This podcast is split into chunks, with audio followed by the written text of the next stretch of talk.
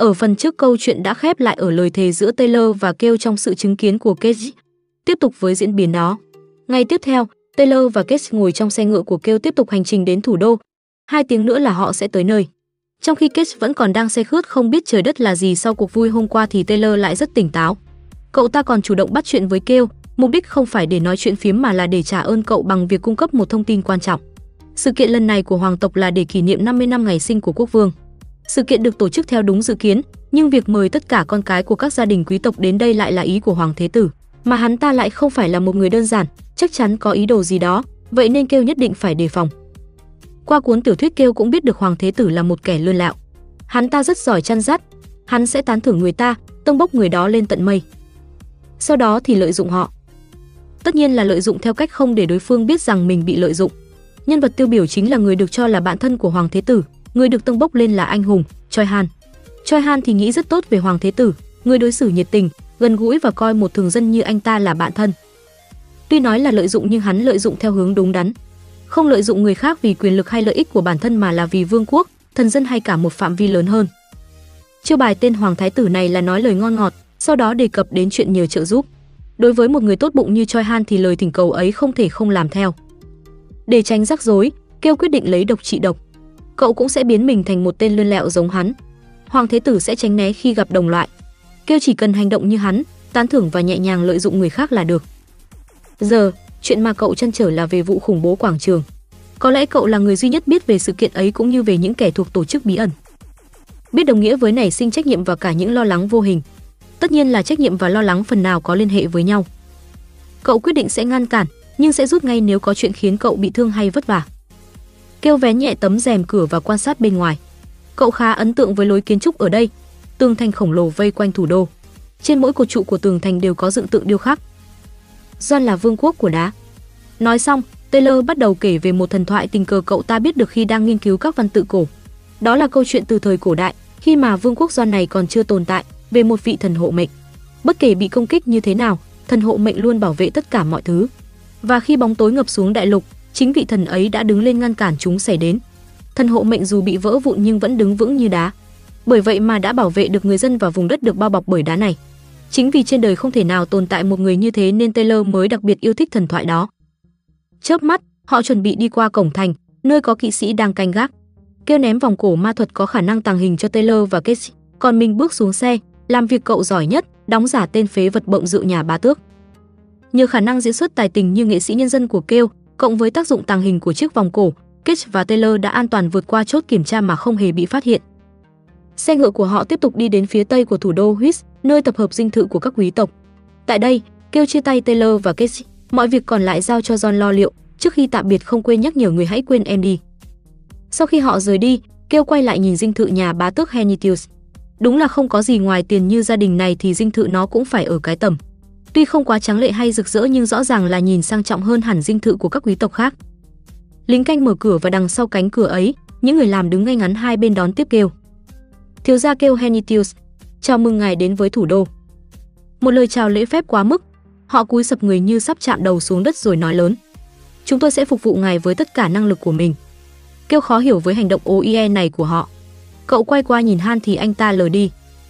Kêu đành nói vài câu, đại ý lần sau họ không cần phải hành xử trịnh trọng như thế, cứ tự tin khoe cá tính, nếu làm tốt lại còn có thưởng. Ngoài ra, nếu sau này có bất cứ việc gì thì đến hỏi Han, nói xong cậu rời đi. Đám người hầu thở phào nhẹ nhõm, họ đã biết đến tiếng tăm thúi hoắc của kêu ở quê nhà nên dè chừng, nhưng biểu hiện của cậu hôm nay khiến họ có một cái nhìn khác. Về đến phòng, Han đưa cho kêu thư mời của hội quý tộc Đông Bắc, đồng thời chuẩn bị danh sách những người con của gia đình quý tộc đã đến thủ đô đưa cho cậu. Gạt chuyện đó sang bên, kêu hỏi tình hình bên phía John. Sau khi biết đã ổn thỏa, cậu cho Han đi nghỉ ngơi, nhưng trước đó thì chuẩn bị cho cậu một bàn thức ăn đem lên phòng. Xong xuôi, kêu mở cửa kính dẫn ra ban công, gọi con pet hệ rồng vào ăn. Sau này còn nhiều thứ cần đến nó, vậy nên cứ thuần phục bằng đường dạ dày trước đã. Vậy là rồng cùng hai con mèo ngồi ăn ngon lành. Kêu thầm nghĩ cuộc sống thoải mái tiện nghi, ăn ngon ngủ kỹ thế này kéo dài mãi thì tốt biết bao. Nhưng đời là bể khổ, cậu mới chỉ nghĩ thôi thì vũ trụ đã gửi tín hiệu xe éo. Tiếng gõ cửa vang lên, một cảm giác bất an ập đến. Lẽ nào là Choi Han? Nhưng dù có di chuyển nhanh như điên thì cậu ta không thể tới thủ đô sớm 3 ngày được. Liệu có phải cậu ta đã vất vả đi đường để đem Lóc đang bị thương về? Dù cậu đã cho nước phục hồi, nhưng nước phục hồi có chứa sức mạnh của thần vô dụng với tộc sói bị thần linh bỏ rơi. Với cả Rosalind là người rất cẩn trọng, cô ta đã giấu đi năng lực ma thuật của mình nên không thể cứ thế mà dùng ma thuật cấp cao để dịch chuyển họ tới thủ đô được. Trên hết là Kêu đã dặn Choi Han ở yên một chỗ tại một lữ quán đặc biệt khi đến thủ đô. Vừa nghĩ Kêu vừa mở cửa ra và trước mắt cậu quả thật là Choi Han, bên cạnh là Rosalind, trên lưng là Lóc. Lóc của tộc sói lam, tình trạng của thiếu niên thừa kế ngôi vị vua sói khá nghiêm trọng. Hiện tại, cậu bé đang trong cơn sốt ngay trước lần cuồng nộ hóa đầu tiên trong đời. Đáng lẽ phải một năm sau mới đến lần cuồng nộ hóa đầu tiên của cậu bé, nhưng Kêu cũng không hiểu tại sao chuyện này lại xảy ra lúc này. Không có thời gian để suy nghĩ, Kêu nhanh chóng bảo Han đi lấy nước. Choi Han đặt lóc lên trên giường, Kêu ngầm quan sát. Có vẻ như lần cuồng hóa này không thể trì hoãn được nữa. Kêu nói với cậu thiếu niên đang cố mở mắt nhìn mình. Đừng gắng sức, cứ nhắm mắt lại đi. Không hiểu sao lóc lại nghe theo, cậu từ từ nhắm mắt lại. Trong đầu cậu xuất hiện hình ảnh người chú. Sẽ ổn cả thôi. Chú của cậu bé đã từng nói như vậy. Tình trạng của Lóc khiến Choi Han lo lắng. Anh ta không biết rốt cuộc Lóc bị sao. Choi Han đã thử dùng loại nước phục hồi mà kêu đưa cho cũng không có tác dụng. Theo lời Rosalind thì tộc sói lam không sử dụng được loại nước này, thuật trị liệu cũng không có tác dụng nên hai người họ không biết phải làm sao. Trước một Choi Han đang hoảng loạn vì lo lắng, kêu chấn an, đồng thời bảo anh ta giao Lóc cho cậu. Vốn dĩ vào thời điểm này trong chuyện, Choi Han chỉ mới từ từ mở lòng với Lóc, chứ không hoàn toàn mở lòng như hiện tại. Kêu cũng không ngốc đến nỗi không nhận ra tình trạng hơi khác này của Choi Han một phần là do cậu. Sau khi chắc chắn rằng Choi Han đã bình tĩnh lại, Kêu hướng mắt về phía Rosalind. Rosalind, người kế thừa thứ nhất ngai vàng của vương quốc Break, nhưng cũng là pháp sư thiên tài đang chuẩn bị vứt bỏ vị trí ấy. Với mái tóc màu đỏ rực, cô được ví như hoa hồng đỏ. Nhưng nói đến tính cách của cô thì mặt trời hợp hơn là hoa hồng. Rosalind run run nhìn về phía góc phòng, chính xác thì cô nhìn vào nơi mà rồng tàng hình đang ngồi. Cô cảm nhận được một luồng mana khủng khiếp từ đó phát ra. Kêu thở dài, vốn dĩ rồng rất thích các pháp sư, có vẻ nó đang chuyển mana cho cô. Kêu liếc nhìn chỗ rồng đang ngồi, nói nhẹ, để yên nào. Lúc đó, Rosalind hít một hơi thật sâu và nhanh chóng lấy lại ổn định. Có vẻ rồng đã thu lại mana. Cô không khỏi ngạc nhiên, đang tính hỏi chuyện thì kêu chuyển hướng chú ý của Rosalind về Lóc. Kêu nhìn quyền trượng nhỏ trong tay cô, có vẻ việc bọn họ đến thủ đô sớm là do Rosalind sử dụng ma thuật dịch chuyển. Khác với dự tính của Kêu, Rosalind đã để lộ năng lực ma thuật của mình. Rosalind là pháp sư nên cô cũng biết chút ít về chuyện cuồng nộ của tộc sói, nhưng đây là lần đầu cô thấy trường hợp phải trải qua sự đau đớn thế này. Vì đó là lần đầu tiên. Nói xong, Kêu giải thích, khi trải qua lần biến đổi đầu tiên, người của tộc sói thường phải chịu đau đớn về thể xác và mất đi lý tính. Nếu vượt qua được lần đầu tiên này, họ có thể sử dụng chúng như một vũ khí của bản thân. Thời gian cậu ta bạo phát sắp đến, kêu chỉ thị Han mang cáng đến để khiêng lóc ra sân đấu tập, đồng thời căn dặn không được để bất cứ ai vào đó. Cậu quay ra phía Rosalind và Choi Han yêu cầu lát nữa họ sẽ hợp sức đánh lóc. Vốn dĩ khi nhân thú với dòng máu của mãnh thú như tộc hổ, tộc gấu, tộc sói xảy ra cùng nộ lần đầu tiên thì cha mẹ hay anh chị của họ sẽ giải quyết. Nhận tất cả công kích từ đứa trẻ đã cùng nộ hóa và bảo đảm đứa trẻ ấy không bị thương. Họ sẽ bảo vệ đứa trẻ bằng cách đó. Nhưng giờ Lóc không còn người thân, vậy nên chỉ còn trông chờ vào Choi Han và Rosalind. Vì là thuần chủng trong số thuần chủng nên thời gian cùng nộ của Lóc sẽ kéo dài khoảng 2 tiếng. Choi Han và Rosalind đồng ý. Họ tiến đến giữa sân tập. Lúc này, Lóc bắt đầu lên cơn co giật, cơ thể bắt đầu biến đổi, báo hiệu cơn cùng nộ chuẩn bị đến. Răng nanh dài ra sắc nhọn cùng với tiếng gào, Lóc dần dần tự mình đứng dậy. Mỗi lần gầm lên thì cơ thể của Lóc lại càng trở nên to lớn. Cơ bắp nổi lên và mắt cậu ta đỏ lòe, là minh chứng đã mất lý tính. Để tránh kêu bị bay màu, rồng tạo ra một tấm khiên mana bảo vệ, tiện tay tạo thêm một tấm nữa chặn tiếng ồn theo order của kêu. Vậy là cậu cùng lũ mèo có thể đứng ngoài xem trận chiến mà không hề hấn gì. Rồng thắc mắc vì sao cậu không dùng đến sức mạnh của đại kia, đương nhiên kêu có tính toán riêng của mình nên bảo nó không cần quan tâm. Nhìn tấm khiên trước mắt, có vẻ như ma pháp của rồng đã mạnh lên, về sau cậu nhất định phải tận dụng triệt để mới được. Còn về phần cặp chị em On, Hong, chúng cũng là nhân thú nên cùng nộ là chuyện sớm muộn sẽ xảy ra. Vấn đề là chúng bị miêu tộc dùng bỏ nên chẳng ai dạy về việc cùng nộ kia, trong khi chúng cũng được xem là thuần chủng, lần cùng nộ hóa sau này chắc chắn cũng sẽ rất đáng sợ. Để tránh thương vong không đáng có, kêu nhắc nhở hai chị em này khi phát sốt hoặc bỗng dưng đau đớn, nhất định phải đến tìm cậu ngay làm chúng cảm động không thôi. Tình tiết trong nguyên tắc đã thay đổi. Lẽ ra phải một năm sau thì Lóc mới đối mặt với lần cùng nộ hóa đầu tiên. Lý do là bởi cái chết của Hitler Pendrick. Thấy Hitler chết trước mặt mình khiến Locke liên tưởng đến cái chết của tộc trưởng cũng là người chú của mình, vậy là cậu bé hóa điên và giết hết tất cả những kẻ trước mặt. Quay lại thực tại, trên sàn đấu, Locke điên cuồng lao vào tấn công, bên kia, sau khi nỗ lực gọi Locke với hy vọng cậu bé lấy lại lý tính bất thành, Rosalind sử dụng ma thuật, còn Choi Han dùng aura, vừa cố gắng phòng thủ, vừa cố để không làm cậu ta bị thương. Nhân cơ hội này, kêu nhắc nhở lũ mèo tập trung nhìn cách di chuyển của Locke, con rồng nhìn cách Choi Han và Rosalind sử dụng ma thuật và mana để học hỏi. Miêu tộc là loài nhỏ bé nên nếu so về sức mạnh chắc chắn sẽ không thể địch lại những tộc to lớn như tộc sói, tộc gấu. Nên nếu chúng biết được cách di chuyển của những tộc ấy sẽ có thể né được đòn, thậm chí có thể tìm cơ hội giết chết đối phương. Còn về phần rồng, tuy nó có sức mạnh to lớn nhưng lại chỉ giỏi dùng sức mạnh đó để tấn công, nên cũng cần phải nhìn cách Rosalind dùng ma thuật để bảo vệ người khác. Hai tiếng, Choi Han và Rosalind dần đuối sức. Tuy nhiên, đứa trẻ tộc sói là người mất sức nhiều nhất. Cuối cùng nó cũng trở lại trạng thái bình thường, chỉ nói một câu anh, chị, xin lỗi mọi người rồi ngất đi. Cuồng hóa kết thúc. Choi Han cẩn thận đưa lóc nằm lên cáng. Thiết nghĩ trong quá trình chiến đấu, có thể Rosalind đã bị thương, kêu lấy nước phục hồi ma thuật ném cho cô, sau đó cậu đem theo Choi Han rời khỏi sân đấu tập. Hai người quay về căn phòng lúc trước, ngồi đối diện với kêu, Choi Han bắt đầu tường thuật lại những chuyện đã xảy ra. Anh ta đi đến thành phố mà kêu dặn, ở đó, Choi Han cũng đã tìm thấy thương đoàn đang hướng tới thủ đô như lời kêu nói. So với một thương đoàn thì họ là một nhóm nhỏ 5 người. Họ đang tìm hai người hộ tống bởi võ sĩ vốn đi theo họ đã bị thương. Theo cốt truyện thì hai người hộ tống thay thế chính là Rosalind và Choi Han. Quả nhiên trong đoàn người ấy có sự hiện diện của Rosalind. Choi Han nhận ra cô nhờ vào những mô tả kêu để lại. Tiếp giáp với biên giới tây bắc của Doan là Vương quốc Break. Khi Rosalind đang trên đường tới ma tháp ở Vương quốc Wiper nằm phía dưới Vương quốc Doan thì gặp phải nhóm ám sát tại Vương quốc Doan. Dù giấu năng lực ma thuật của mình, nhưng chỉ với một nửa sức mạnh ma thuật cũng đủ để cô thoát khỏi tình huống nguy hiểm ấy. Vì không biết hung thủ là ai, cô đến thủ đô Vương quốc Doan và thu thập thông tin. Sau khi biết được Rosalind cũng đang hướng lên thủ đô, Choi Han để trả tiền cơm cho kêu một cách đàng hoàng nên đã quyết định làm thân với Rosalind. Đây lại là một tình tiết khác với nguyên tắc vì vốn dĩ hai người họ không thân nhau cho đến trước khi gặp lóc. Không lý nào một người có sự đề phòng cao độ như Rosalind là người muốn trở nên thân thiết trước được, còn Choi Han cũng sẽ không phải là kiểu người như thế kể từ sau sự kiện làng Harris. Quay lại chuyện chính, thương đoàn nghỉ chân tại ngôi làng dưới chân núi, gần với địa điểm mà kêu bảo Choi Han sẽ gặp lóc.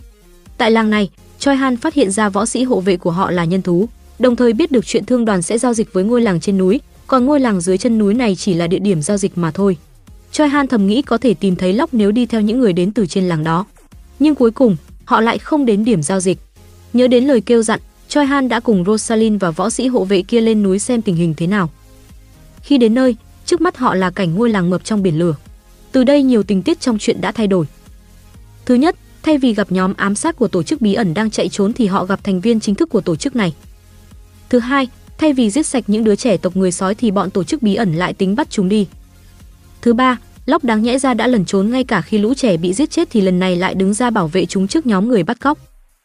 Bản tính tộc sói chính là không thể chứng kiến cái chết của gia đình, bạn bè mình. Rốt cuộc điều gì đã khiến Lóc để lộ đặc tính đó? Câu chuyện còn thay đổi đến mức nào đây? Những kẻ đó mặc đồ đen không có hình dạng đặc biệt nào. Để giải cứu bọn trẻ, Choi Han đã giết bọn chúng. Trong khi giao tranh, thông qua kiếm thuật chúng sử dụng, Choi Han nhận ra chúng chính là nhóm người đã tấn công làng Harit. Nghe đến đây, Kêu vừa than thở vừa đưa một tay chống đầu. Cậu tỏ ra ngạc nhiên như mới nghe thấy lần đầu. Tất nhiên đó chỉ là diễn xuất. Lúc này, Choi Han nói đến một chi tiết quan trọng mà anh ta nhìn được. Trong số bọn chúng có một người mặc bộ đồ đen, bên trên ngực chính là biểu tượng ngôi sao đỏ nằm giữa, xung quanh là những ngôi sao trắng. Hắn là kẻ đã giết võ sĩ hộ vệ và uống máu tộc sói. Pháp sư uống máu, thành viên chính thức điên loạn đã lãnh đạo sự kiện khủng bố tại thủ đô. Pháp sư thượng cấp, nhưng hắn ta thay vì lần đầu xuất hiện trong vụ khủng bố tại thủ đô thì nay lại xuất hiện tại làng tộc sói. Vậy mục đích hắn ta định bắt cóc đám trẻ là gì? Biến số duy nhất mà kêu có thể nghĩ được chính là do chuyện cậu cứu con rồng. Kết cục thì Choi Han đã không thể bắt sống hay giết chết bọn chúng. Những kẻ bị bắt lập tức tự sát, những kẻ còn lại thì cùng với kẻ có 6 ngôi sao ấy dùng ma thuật dịch chuyển và biến mất. Tên pháp sư ấy đã nói như thế này. Choi Han định kiềm chế và nói một cách lạnh nhạt nhưng cuối cùng giọng nói của cậu vẫn đầy phẫn nộ. Tiếc nhỉ, những hạt giống tốt vậy mà, với cả vị máu của trẻ con cũng ngon hơn nữa. Kêu vẫn không hiểu hạt giống là gì, vậy nên cậu tạm gác chuyện đó sang một bên và hỏi về lũ trẻ. Rosalind đã sử dụng pháp thuật giải cứu chúng và đem đến lữ quán, đồng thời đem theo cả các vị thương nhân cùng đồng hành vào hôm đó đi luôn. Kêu ngổn ngang trong gió, nguyên tắc giờ chắc sắp ra chuồng gà đến nơi rồi. Biết được Choi Han đang thắc mắc rốt cuộc bọn họ là ai, sao bọn chúng lại gây ra những chuyện này, và tại sao cậu lại biết bọn họ, nếu kêu chỉ giải thích không, chắc chắn Choi Han sẽ không tin, vậy chỉ còn một cách. Cậu sẽ đến thần điện của tử thần để thực hiện lời thề bằng cả mạng sống và nói ra sự thật. Đến thần điện, hai thần quan đang đứng chờ bên ngoài. Kêu bảo họ sắp xếp cho mình một tử phòng, nơi người ta đánh cược bằng cái chết. Lúc này, Choi Han bắt đầu lo lắng, cậu không nghĩ Kêu sẽ làm đến mức này. Choi Han khuyên Kêu quay về nhưng cậu không nghe. Cậu phải làm thế để Choi Han tin tưởng, như vậy thì cậu mới có thể thoát khỏi cảnh dính líu với anh ta sau này. Thần quan dẫn họ xuống tầng hầm, nơi có các tử phòng. Trong lúc đợi thần quan chuẩn bị, Kêu nói trước cho Choi Han một sự thật, cậu không biết mục đích cũng như thân phận của tổ chức bí mật. Choi Han không hiểu ý Kêu là gì, đúng lúc này, tiếng thần quan vọng ra, người vướng vào cái chết hãy đến đây và đưa tay cho thần quan xem qua. Kêu và Choi Han tiến vào trong, chuẩn bị thực hiện nghi thức. Choi Han theo sau Kêu, bước qua cánh cửa trắng vào trong tử phòng. Căn phòng được sơn trắng, từ bàn ghế cho đến giấy dán trường đều trắng tinh. Và tại nơi đó chỉ có duy nhất một thần quan khiếm thính đang ngồi.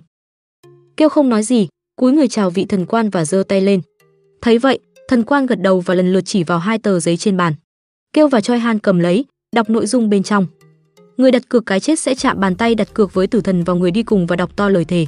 Khi người đặt cược cái chết phá vỡ lời thề thì người đó sẽ phải chết. Thật là một văn tự man dợ. Sau khi họ đọc xong, thần quan khiếm thính bắt đầu nghi thức lập lời thề chết chóc ấy. Thần quan nhẹ chìa hai tay ra phía trước giống như kết đã làm. Một làn khói đen tỏa ra xung quanh thần quan. Và luồng khói đen ấy bao bọc lấy cả Choi Han và kêu trong chốc lát, rồi dần dần tụ lại thành một sợi. Cả Choi Han và kêu đều cùng lúc cảm nhận được thứ sức mạnh của thần bao quanh lấy cơ thể họ. Kêu biết điều đó có nghĩa rằng cậu sẽ chết nếu vi phạm lời thề và chắc chắn Choi Han cũng cảm nhận được điều ấy. Kêu đọc lời thề, sau đó nói ra sự thật với Choi Han. Thứ nhất, cậu, Kêu Henitius không hề biết rõ danh tính của tổ chức bí ẩn. Thứ hai, cậu cũng căm ghét và muốn loại bỏ tổ chức này. Choi Han thắc mắc làm sao Kêu có thể ghét chúng trong khi cậu không biết chúng được. Kêu giải thích, vì cậu biết được một số việc làm của chúng, từ sự việc con rồng cũng như về lóc. Cậu không hề muốn tiếp quản gia tộc mà mong rằng ba sen em trai mình sẽ làm điều đó. Đáng ra cậu có thể từ chối chuyến thăm đến thủ đô lần này nhưng cậu lại không làm vậy là vì cậu biết được việc mà tổ chức bí mật sẽ làm. Chúng sẽ giết rất nhiều người tại thủ đô. Vậy nên cậu không thể để em trai đến đây và muốn ngăn cản hành động đó của chúng. Cậu đã lập kế hoạch để giải quyết mọi chuyện một cách êm ái nhất và trở về nhà. Nhưng còn nguyên nhân cậu có thể biết được những điều đó thì hiện tại vẫn chưa thể nói cho Choi Han biết được. Sự thật cuối cùng kêu muốn nói chính là cậu không hề có ý định làm hại đến Choi Han. Nghe vậy, Choi Han im lặng, bàn tay siết chặt chờ đợi kết quả. Kêu vẫn còn sống, tức là cậu không hề nói dối. Lúc này anh ta đã tin Kêu. Nhưng Choi Han còn muốn Kêu lập một lời thề nữa, đó là phải nói cho anh ta biết tất cả những thông tin về danh tính của tổ chức bí ẩn nếu Kêu biết được điều gì. Vì Choi Han ghét chúng, muốn tiêu diệt hết tất cả bọn chúng. Kêu đồng ý. Cậu tiến hành lời thề thứ hai rồi sau đó ra về. Trên đường trở về, kêu cho Choi Han biết tên ma pháp sư uống máu là người lãnh đạo của sự kiện sẽ diễn ra tại thủ đô. Choi Han hỏi ý kiến kêu xem liệu anh ta có thể giết chết hắn khi nhìn thấy hắn không. Kêu thản nhiên đáp. Sao lại hỏi điều dĩ nhiên đó? Giết hay không cứ theo ý cậu mà làm. Choi Han nghĩ nhất định anh ta sẽ giết được hắn. Tối đó, John đến phòng kêu ngỏ ý xin nghỉ phép hai ngày. Kêu mừng hơn trúng số, lập tức đồng ý ngay. Để John gắn kết với Choi Han thì ông ta cần phải quay lại trước khi sự kiện khủng bố ở thủ đô xảy ra, trùng hợp thay hai ngày lại là khoảng thời gian vừa đẹp. Càng nghĩ càng vui, kêu hào phóng dúi cho lão một túi tiền vàng để lão có thể ăn chơi nhảy múa trong hai ngày này. Do nhớ lại thời gian mà mình phải sống ẩn giật trong im lặng. Đó là thời gian mà lão đã trải qua cùng với kẻ vô lại, cậu chủ cún con này. Giờ đây lão phải tỉnh dậy, bước ra khỏi khoảng thời gian đó và hành động một lần nữa.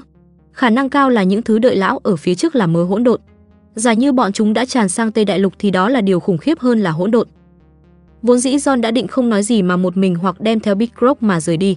Nhưng vấn đề là sự quan tâm nảy sinh từ sự ghét bỏ của lão đối với tên nhóc này. Bởi vậy lão đã thử xin hai ngày nghỉ để xem nhóc con này sẽ nói gì. Ông đã tò mò về điều đó. Thông qua Choi Han thì hiện tại cún con đã biết lão là người như thế nào. Nét mặt John vẫn dịu dàng nhưng ánh mắt của lão trở nên lạnh lẽo. Cậu chủ, quá nhiều tiền rồi đấy ạ. Cậu định sẽ làm gì nếu như tôi bỏ trốn luôn? Kêu cười đáp, tôi còn không biết tính cách của ông ư. Nếu muốn ông đã lặng lẽ chúng đi từ lâu chứ sao lại phải thông báo thế này. Con người thật của lão được thể hiện rõ trong tiểu thuyết sự ra đời của anh hùng, không nói gì khi rời khỏi nhà bá tước, mà khi cần rời xa nhóm của Choi Han trong một thời gian thì sẽ nói điều kiện khế ước rồi rời đi. John cảm thấy hài lòng với câu trả lời ấy. Thời gian lão dành để chăm sóc cậu còn hơn cả con đẻ, vậy nên có lẽ cậu là người hiểu John của hiện tại nhất. John không ý kiến gì thêm, hứa sẽ quay trở lại để cùng cậu đến hoàng cung rồi rời đi. Sáng hôm sau, Han đến thay vị trí của John đến phục vụ kêu, trên tay còn cầm món quà lão để lại cho kêu, một cốc trà chanh. Kêu khó hiểu với cái thói quen này của lão. Sao lại cứ bắt cậu uống cái này cơ chứ? Đúng lúc đó thì Choi Han đến. Anh ta hồi tưởng lại. Đêm qua, John đã chủ động đến tìm anh, mục đích là để nhờ anh bảo vệ kêu. Choi Han tò mò lão muốn đi đâu, Lão ta chỉ nói không phải chuyện của cậu rồi rời đi. Thấy Choi Han, kêu liền hỏi tình hình của Lóc. Vì tốc độ phục hồi của tộc sói rất nhanh nên giờ không còn phải lo sức khỏe của cậu thiếu niên ấy nữa. Việc cậu cần làm tiếp theo là trả lại đồ đã mượn cho Bilo khi hắn ta đến thủ đô. Địa điểm là quán trọ nơi bọn trẻ tộc sói và các thương gia đang ở. Ngoài ra, trong hôm nay, cậu sẽ dự buổi gặp mặt của các quý tộc vùng Đông Bắc Bộ. Còn giờ, cậu phải gặp Rosalind. Rosalind là một người nhạy bén, vậy nên dù chưa bao giờ tiếp xúc với rồng nhưng chắc hẳn cô đã nhận ra năng lượng mana ngày hôm qua là của rồng, bởi lượng mana lớn như thế chỉ có thể từ rồng mà thôi. Nhân tiện cũng đến giờ ăn, kêu quyết định gặp Rosalind luôn nên phân phó cho Han chuẩn bị bữa sáng trong phòng và mời cô đến. Lúc Han đi không quên dặn anh ta mở cửa ban công, mục đích để cho rồng có thể vào bất cứ lúc nào. Nó lúc nào cũng thích ngủ ở ngoài, hơn nữa phải nằm ở cành cây gần cửa sổ phòng cậu nhất mới chịu. Trong lúc đợi người hầu dọn bàn, Choi Han ngồi nói chuyện với Kêu. Trong thời gian này, anh ta và Rosalind thay phiên nhau trông coi lóc, ngoài ra còn có cả On và Hong cũng giúp nữa. Thực ra chỉ có Kêu mới biết, chúng chẳng phải là lo lắng gì cho lóc, chẳng qua là để quan sát, học cách khống chế các tộc nhân thú khác mà thôi, biết người biết ta, trăm trận trăm thắng. Nhưng nhờ có chúng lóc cũng đã cảm thấy thoải mái hơn rất nhiều. Choi Han còn nói thêm, anh ta không nói với Rosalind về việc dẫn họ đến đây là ý của Kêu. Choi Han cho Kêu thấy một dáng vẻ đáng tin gấp bội. Có lẽ là do lời thề tối qua, nhưng có điều mà Choi Han không biết. Lời nói là thứ xảo diệu như thế nào và sự tồn tại khoảng trống giữa người nghe và người nói. Tử thần sẽ chỉ tuân theo lời nói và cách hiểu lời nói ấy của người nói là Kêu, bởi vì cậu mới là đương sự. Kêu nghĩ về việc mình đã lợi dụng sơ hở này và nói với Choi Han về việc cậu sẽ cho Choi Han biết cách để có thể gặp lại tên pháp sư uống máu kia nhưng phải sau khi ngăn chặn được sự kiện khủng bố trước. Choi Han tính nói thêm thì tiếng Han báo Rosalind đến. Vậy là anh ta đành theo sau Han rời khỏi phòng. Kêu biết Rosalind đến gặp mình là vì chuyện gì, không để cô chờ lâu, cậu mời pet hệ rồng vào cùng ăn. Rosalind ngồi mà tim đập bồi hồi cứ ngỡ ngồi trên phao, với một pháp sư, được ngồi ăn chung bàn với ngài rồng là một việc vô cùng vinh hạnh. Cô cũng không khỏi ngạc nhiên khi thấy một người một rồng ở cùng với nhau. Kêu thầm nghĩ qua đây có thể thấy Rosalind cũng là một người dũng cảm, chứ còn nếu là các pháp sư khác thì bọn họ đã quỳ dạp trước rồng mà khẩn thiết cầu xin được truyền lại mana và pháp thuật rồi. Pháp thuật của rồng là thứ mà pháp sư toàn bộ lục địa này khao khát. Lúc này, Rosalind bắt đầu nói mục đích chính mình đến đây, cốt để biết được đáp án cho ba thắc mắc trong lòng. Thắc mắc đầu tiên là về thứ mana hôm qua cô cảm nhận được thì đã được giải đáp. Còn lại hai thắc mắc kia, kêu lần lượt trả lời. Thứ nhất là về việc tại sao cô có thể nán lại ở dinh thự nhà bá tước, trong khi nếu là quý tộc thì kêu lẽ ra phải sợ gặp rắc rối và nguy hiểm, cho dù Rosalind có là pháp sư đi nữa. Lý do đơn giản là vì cô và Locke là người Choi Han dẫn đến. Thứ hai là việc tại sao một quý tộc như kêu lại dùng kính ngữ với cô. Đơn giản là vì cậu biết thân phận thật của pháp sư Rosalind, phải gọi là công chúa Rosalind mới đúng. Nếu cô đã là công chúa thì chẳng phải việc cậu dùng kính ngữ là điều nên làm hay sao? Rosalind tán thưởng.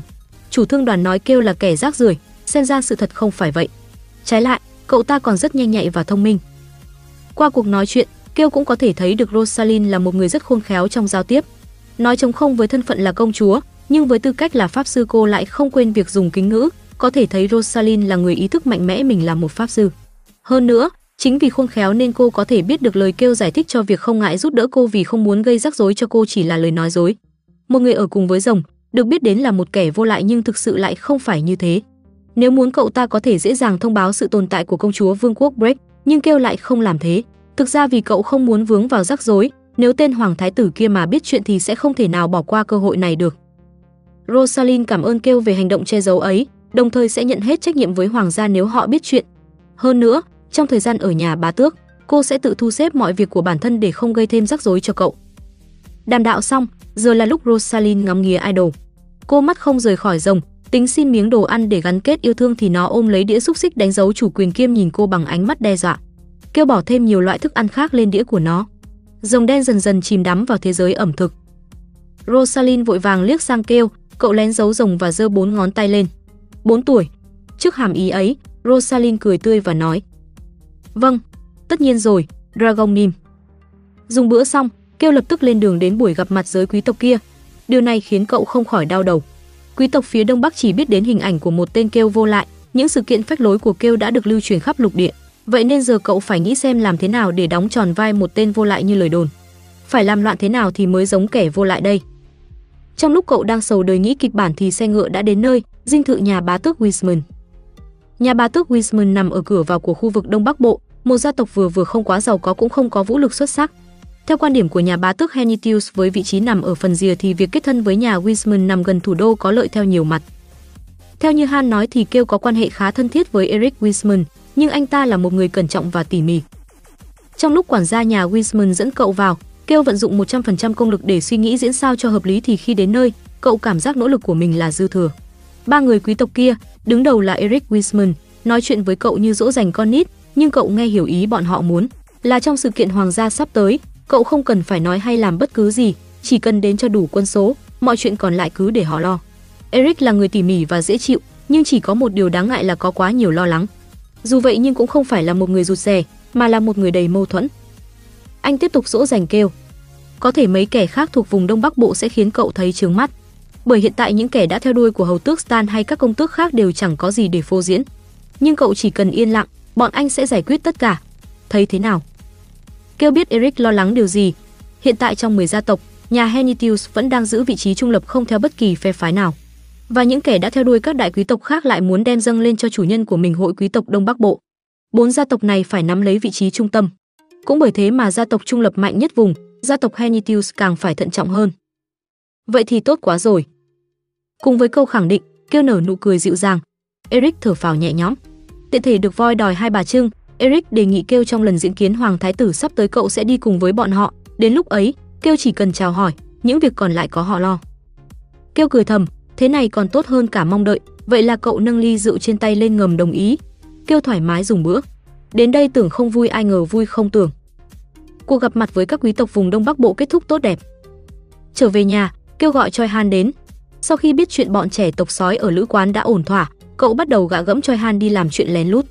Trước tiên bảo anh ta ra ngoài nói với phó quản gia Han không cần đứng trước cửa phòng nữa vì cậu đã lên giường chuẩn bị đi ngủ, đồng thời dặn Choi Han lát đến đây qua cửa sổ ban công như lần trước. Lần này thay vì dẫn theo On, Hong, họ sẽ đi cùng rồng. Choi Han lần lượt nhìn rồng đen rồi tự nhìn mình và cẩn trọng hỏi kêu, không lẽ lần này họ lại đi trả thù tiếp? Không, tuyệt đối không. Trả lời xong, kêu đuổi khách, đồng thời dặn Choi Han khi đến nhớ mang theo mũ. Choi Han không thắc mắc gì thêm, tắt hết đèn rồi đi ra khỏi phòng nói gì đó với Han, kêu nhắm mắt giả vờ ngủ. Và rồi cánh cửa được đóng lại, Han không thử đi vào trong, con rồng đáp xuống giường của kêu. Một bên giường lún xuống, một giọng nói đầy lo lắng như ông cụ non vang lên. Đừng có ngủ quên đấy. Hẳn là trong mắt con rồng, kêu không khác gì đứa trẻ 4 tuổi. Cậu thở dài và ngồi dậy. Lúc sau Choi Han mặc áo choàng có mũ nhảy vào trong phòng qua ban công. Kêu đội mũ Choi Han mang đến, quả thật so với mũ thì áo choàng tốt hơn nhiều. Choi Han quay ra nhìn rồng đen và hỏi: "Định đi theo với bộ dạng đó sao?" "Ta sẽ sử dụng ma thuật." Con rồng đáp. Choi Han thắc mắc, cậu nghe nói rồng có thể hóa người. Vậy sao lúc này nó không hóa thành hình dạng con người, như vậy sẽ dễ dàng di chuyển mà không bị nhìn ngó hơn. Rồng đen khịt mũi trước lời của Choi Han. Ta ghét con người, ghét phải trở thành một sinh vật giống con người. Người ta bảo rồng là loài cun ngầu. Ai bảo là cun ngầu? Nghe thấy câu hỏi Choi Han, rồng đen liếc nhìn kêu, kêu thở ơ nói. Rồng phong độ mà. Nghe xong, con rồng có vẻ hài lòng, nó bắt đầu tàng hình và bay lên. Phần bị lún xuống trên giường đã biến mất. Choi Han theo sau kêu đang bước tới ban công. Anh ta bắt đầu quan ngại cho cuộc sống của mình. Chẳng lẽ anh ta phải cõng kêu xuống từ ban công? Trước câu hỏi khó hiểu của Choi Han, kêu khinh bỉ khịt mũi, chỉ ngón trỏ lên trần nhà. Và lúc ấy, cơ thể kêu được nâng nhẹ lên và nổi trên sàn nhà. Rồi cơ thể của cậu dần dần trở nên trong suốt. Kêu nhìn cơ thể đang từ từ trong suốt từ phần chân của mình và nói về phía khoảng không. Rồng quả là loài tài ba. Đúng vậy, ta là vĩ đại nhất. Rồng đen đáp lại, thì ra là vậy. Choi Han đã hiểu được cách kêu điều khiển rồng, vậy nên tát nước theo mưa nói. Rồng quả thật vĩ đại. Vậy là họ rời khỏi dinh thự một cách lặng lẽ. Choi Han đứng tại một con ngõ cách dinh thự không xa. Sau khi thám thính không thấy gì bất thường thì báo cho kêu. Cùng với lời nói ấy, ma thuật tàng hình và ma thuật bay của kêu được hóa giải.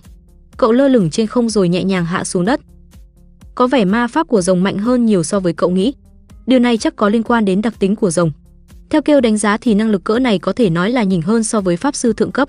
Vậy nên khi trưởng thành thì việc thổi bay cả một vương quốc với nó dễ như trở bàn tay. Nếu không phải do cậu chưa có được năng lực âm thanh của gió thì cũng không cần thiết đến mức phải đem cả hai giống loài nguy hiểm này theo. Âm thanh của gió là năng lực của đại thứ ba mà kêu định chiếm lấy. Nhưng để có được năng lực này cậu phải đi tới vùng biển của khu vực Đông Bắc Bộ, lãnh địa của tiểu thư Amiru. Trên đường trở về từ thủ đô, kêu định sẽ tới lãnh địa đó để đoạt lấy sức mạnh âm thanh của gió. là năng lực nằm ở ven biển nên khiến cậu khá bận lòng vì nơi đây có tộc cá voi và nhân ngư, nhưng bởi có thể lặng lẽ lấy được nên cậu cũng không lo nghĩ nhiều. Phải tới cuối tập 4 thì tộc cá voi và tộc nhân ngư mới xuất hiện. Chiến tranh tại vùng biển nằm giữa Đông Đại Lục và Tây Đại Lục. Chỉ cần không ra bờ biển vào lúc ấy là được. Kêu dùng mũ che mái tóc đỏ, lấy bản đồ ra và dẫn đường. Choi Han và rồng đen tàng hình theo cạnh kêu, rời khỏi phía tây thủ đô Huis và hướng về trung tâm. Quả nhiên so với nơi khác thì ban đêm ở thủ đô rất nhộn nhịp. Khắp nơi ngập ánh đèn từ những cửa hàng kinh doanh và đặc biệt những quán rượu náo nhiệt hơn bao giờ hết. Địa điểm họ tới hôm nay là quảng trường Vinh Quang. Quảng trường rộng hình tròn, có đài phun nước tại mỗi hướng. Người dân của vương quốc đang túm năm tụ ba tại những đài phun nước ấy. Kêu nhờ rồng cách âm giọng của họ lại và bắt đầu nói về kế hoạch và nguyên nhân cậu dẫn rồng và Choi Han đến đây. Có một thứ trong ma pháp gọi là bom ma thuật. Chúng có nhiều dạng hình thù. Lịch sử của đại lục trải dài qua nhiều cuộc chiến ma thuật và bom ma thuật cũng phát triển tương đương với thời gian mà ma thuật phát triển. Chỉ là điều nó lại có nhiều hạn chế. Việc sử dụng bom ma thuật rất rắc rối bởi phụ thuộc vào nơi lắp đặt, nguồn mana cung cấp và những vấn đề khác. Bởi vậy mà trong chiến tranh, các pháp sư thường ưu tiên ma thuật hơn là bom ma thuật. Còn chuyện vì sao kêu lại nhắc tới nó là vì 6 ngày sau, loại bom ma thuật mới phát triển sẽ được dùng để thiêu dụi quảng trường và các khu vực lân cận.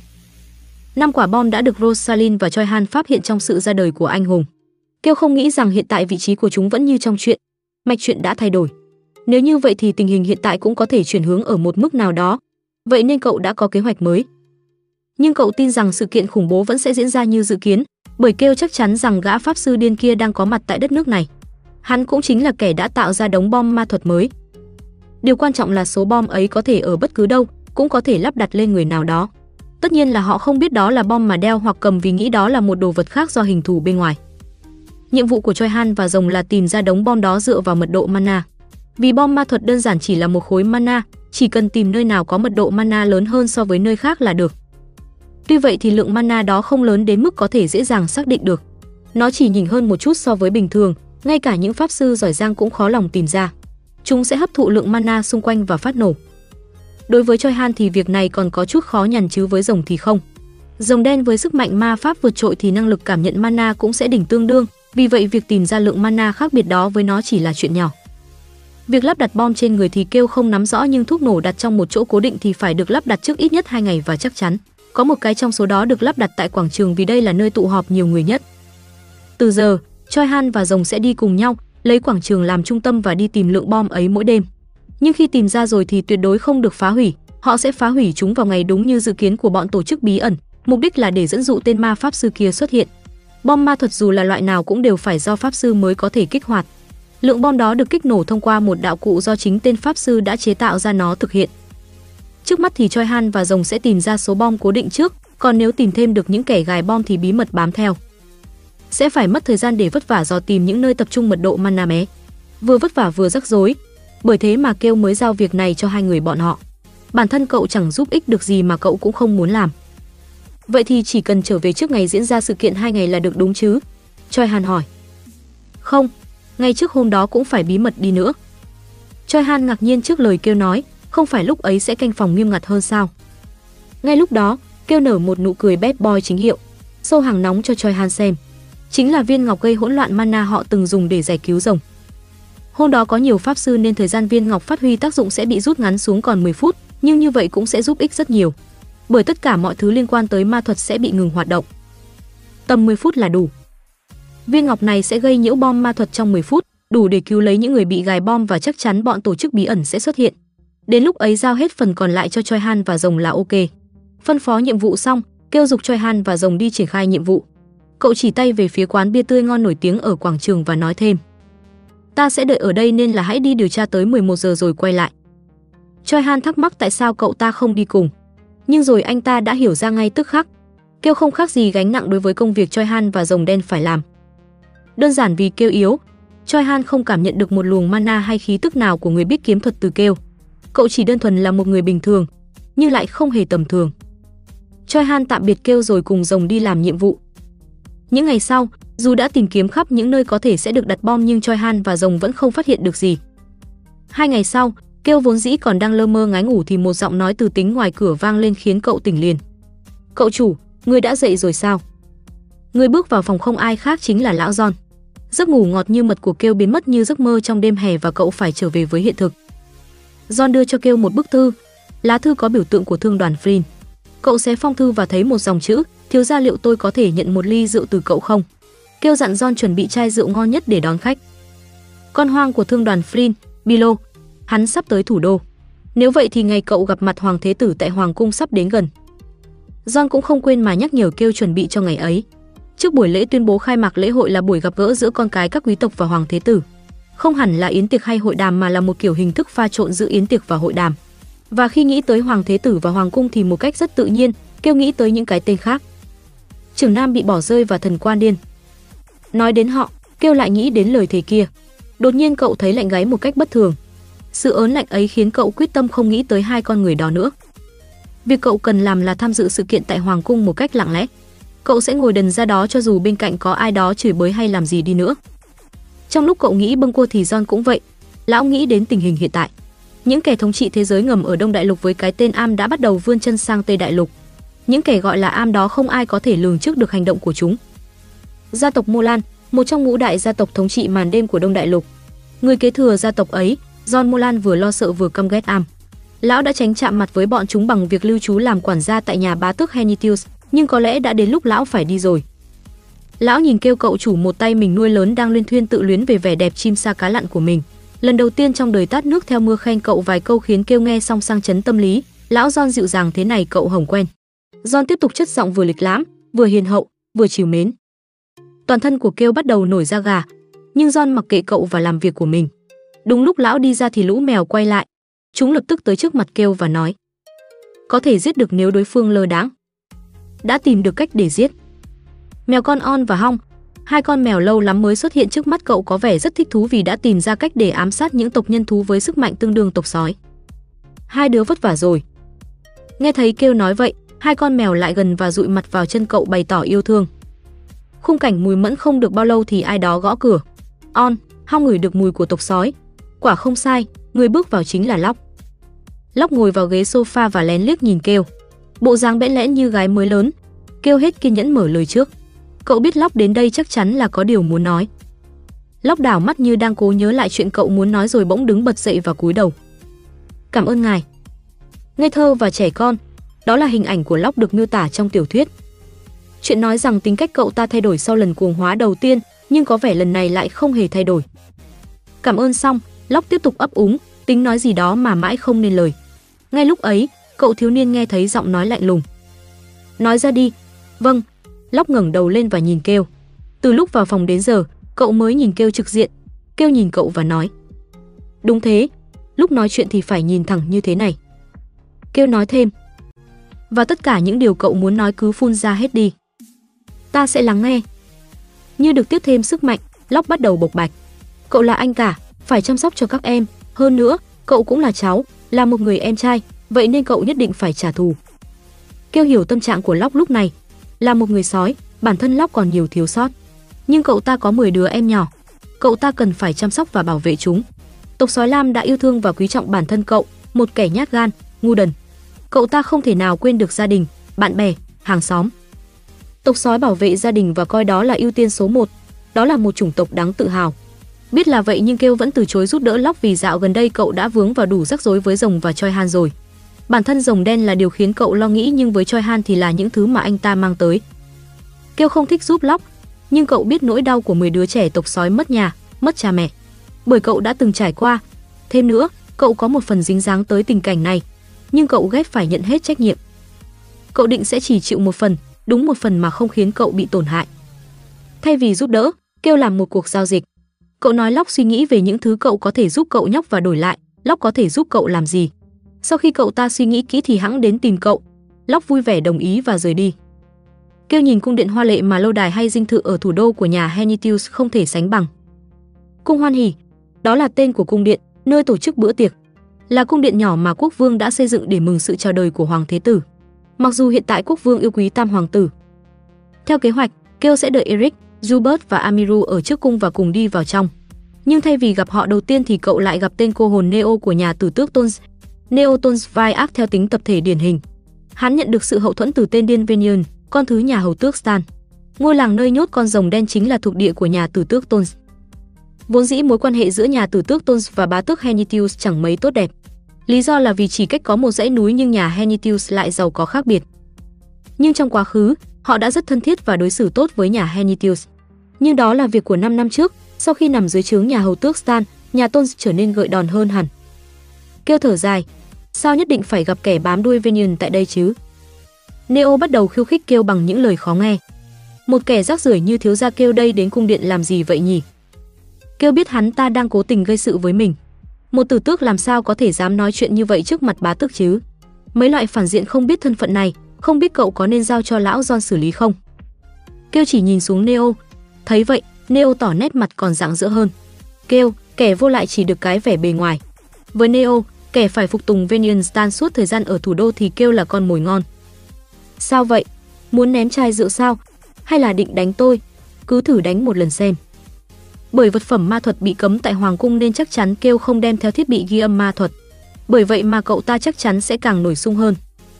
Nếu ở đây kêu làm loạn rồi gây xung đột giữa một kẻ vô lại và một quý tộc có phẩm giá, thì chuyện đó chỉ có lợi cho Neo. Hắn cố tình gây sự vì muốn tạo lỗi sai cho nhà bá tước Henitius. Đến con rồng đang tàng hình cũng thấy ngứa tai, thái độ của hắn khiến nó nhớ tới tên khốn Venian. Sau khi được biết hắn là thuộc hạ của Venian, con rồng càng muốn cho hắn đăng xuất luôn nhưng may kêu cản lại. Ngay lúc ấy, dầm, cửa xe được mở một cách thô bạo và Eric Wiseman đi xuống. Zubert và Amiru cũng ngồi cùng xe. Eric trừng mắt và vội vã tiến tới. Anh, kêu ra hiệu bằng mắt và dùng ngón trỏ chỉ về phía Neo, ý bảo xử lý nó đi anh. Eric bắt được tín hiệu liền bắt tay vào việc. Thiếu gia Neo, lâu rồi không gặp nhỉ. Eric lập tức đứng trước, chắn giữa Neo và kêu. Ánh mắt của Neo lờ mờ sự thất bại. Cứ nghĩ là đã tìm thấy một con mồi ngon nhưng sự xuất hiện của Eric Wiseman khiến hắn ta khó có thể gây sự thêm. Thấy hành động bảo hộ cho kêu của bọn họ, Neo quyết định không giở trò gì nữa. Hắn nhìn kêu. Kêu đứng khoanh tay và lặng lẽ nhìn xuống hắn, bằng một ánh mắt đầy sự khinh miệt. Từ lúc nãy, cậu chưa nói một lời nào với Neo cả. Chỉ giao tiếp bằng mắt và cử chỉ làm hắn nhớ tới ánh mắt mà Venian nhìn mình. Dù thấy phẫn nộ trước ánh mắt ấy nhưng bởi Venian là đại quý tộc nên hắn phải phục tùng và ca tụng. Kêu quay đầu rời đi thì nghe thấy rồng đen báo cáo. Đã hoàn thành ma thuật ghi âm. Kêu đã nhờ rồng đen ghi âm lại tất cả những lời người khác nói với cậu vào hôm nay. Hoàng cung là nơi rất nhạy cảm với ma thuật. Cậu nghĩ ma thuật của rồng đen có thể bị phát hiện nên đã cho rằng không nên dùng. Nhưng rồng đen bảo rằng với khả năng dò tìm ma thuật ở mức độ ấy thì không sao nhưng đổi lại sẽ thu hẹp phạm vi trong khu vực gần kêu để không bị lộ. Kêu tự nhủ là sau này sẽ dùng thứ này để bắt Neo khóc ra máu và cậu hướng về lối vào cung điện. Cậu nhìn một lượt cả hội trường rộng lớn và theo sau Eric. Amiru giải thích. Thiếu gia kêu, vị trí cao nhất tại hội trường là của Hoàng Thế Tử Điện Hạ và những bàn ở dưới được sắp xếp theo khu vực. Lý do là... Amiru định nói lý do nhưng nhìn nét mặt của kêu, cô sửa lại. Lý do thì không cần giải thích cũng được đúng không? Được rồi, tôi biết mà. Kêu thấy Amiru gật đầu với gương mặt kỳ lạ và hướng tới chỗ của khu vực Đông Bắc Bộ. Có 5 bàn được bố trí tại hội trường, Đông Bắc, Tây Bắc, Tây Nam, Đông Nam và Trung Tâm. Các bàn được bố trí dựa theo thế lực của quý tộc từng vùng. Có vẻ hoàng thế tử khá chu đáo trong việc này. Thầm lặng khiến cho giới quý tộc cạnh tranh, thầm lặng khiến cho họ đụng độ nhau. Đó là năng khiếu của hoàng thế tử, nhưng hắn đối với bản thân lại là một người rất nghiêm khắc. Đối diện với năm cái bàn này, bàn của hoàng thế tử được bố trí tại nơi cao hơn hai bậc. Chỗ của nhị hoàng tử và tam hoàng tử thì thấp hơn một bậc, để tâm tới cả những thứ nhỏ nhặt. Quả nhiên những kẻ ngồi ở trên cao như hoàng thế tử không phải là tuyết người của kêu. Các quý tộc vùng Đông Bắc Bộ được xếp ngồi ở vị trí ngay gần cửa. Dù họ có thể tự do trình bày ý kiến của mình nhưng không có một gia tộc nào có giọng nói lớn cả. Kêu giơ tay lên vỗ vai Eric an ủi. Gần với cửa thế này thì tiện mà, với lại ngồi chỗ này thì chúng ta chẳng cần phải cúi đầu trước ai. Kêu hiểu chuyện thế này khiến ba người còn lại rất vui. Nói xong họ ngồi xuống. An tọa chưa được lâu thì Venian xuất hiện, theo sau là tên định thần Neo. Trong giây lát sự im lặng bao phủ quanh bàn. Kêu đưa tay xuống dưới bàn mà không khiến những người khác để ý. Quả nhiên, cậu cảm nhận được rồng đen đang run bần bật trong trạng thái tàng hình. Khi rồng đen muốn theo cậu tới đây, Kêu đã nói trước với nó về sự xuất hiện của Venian.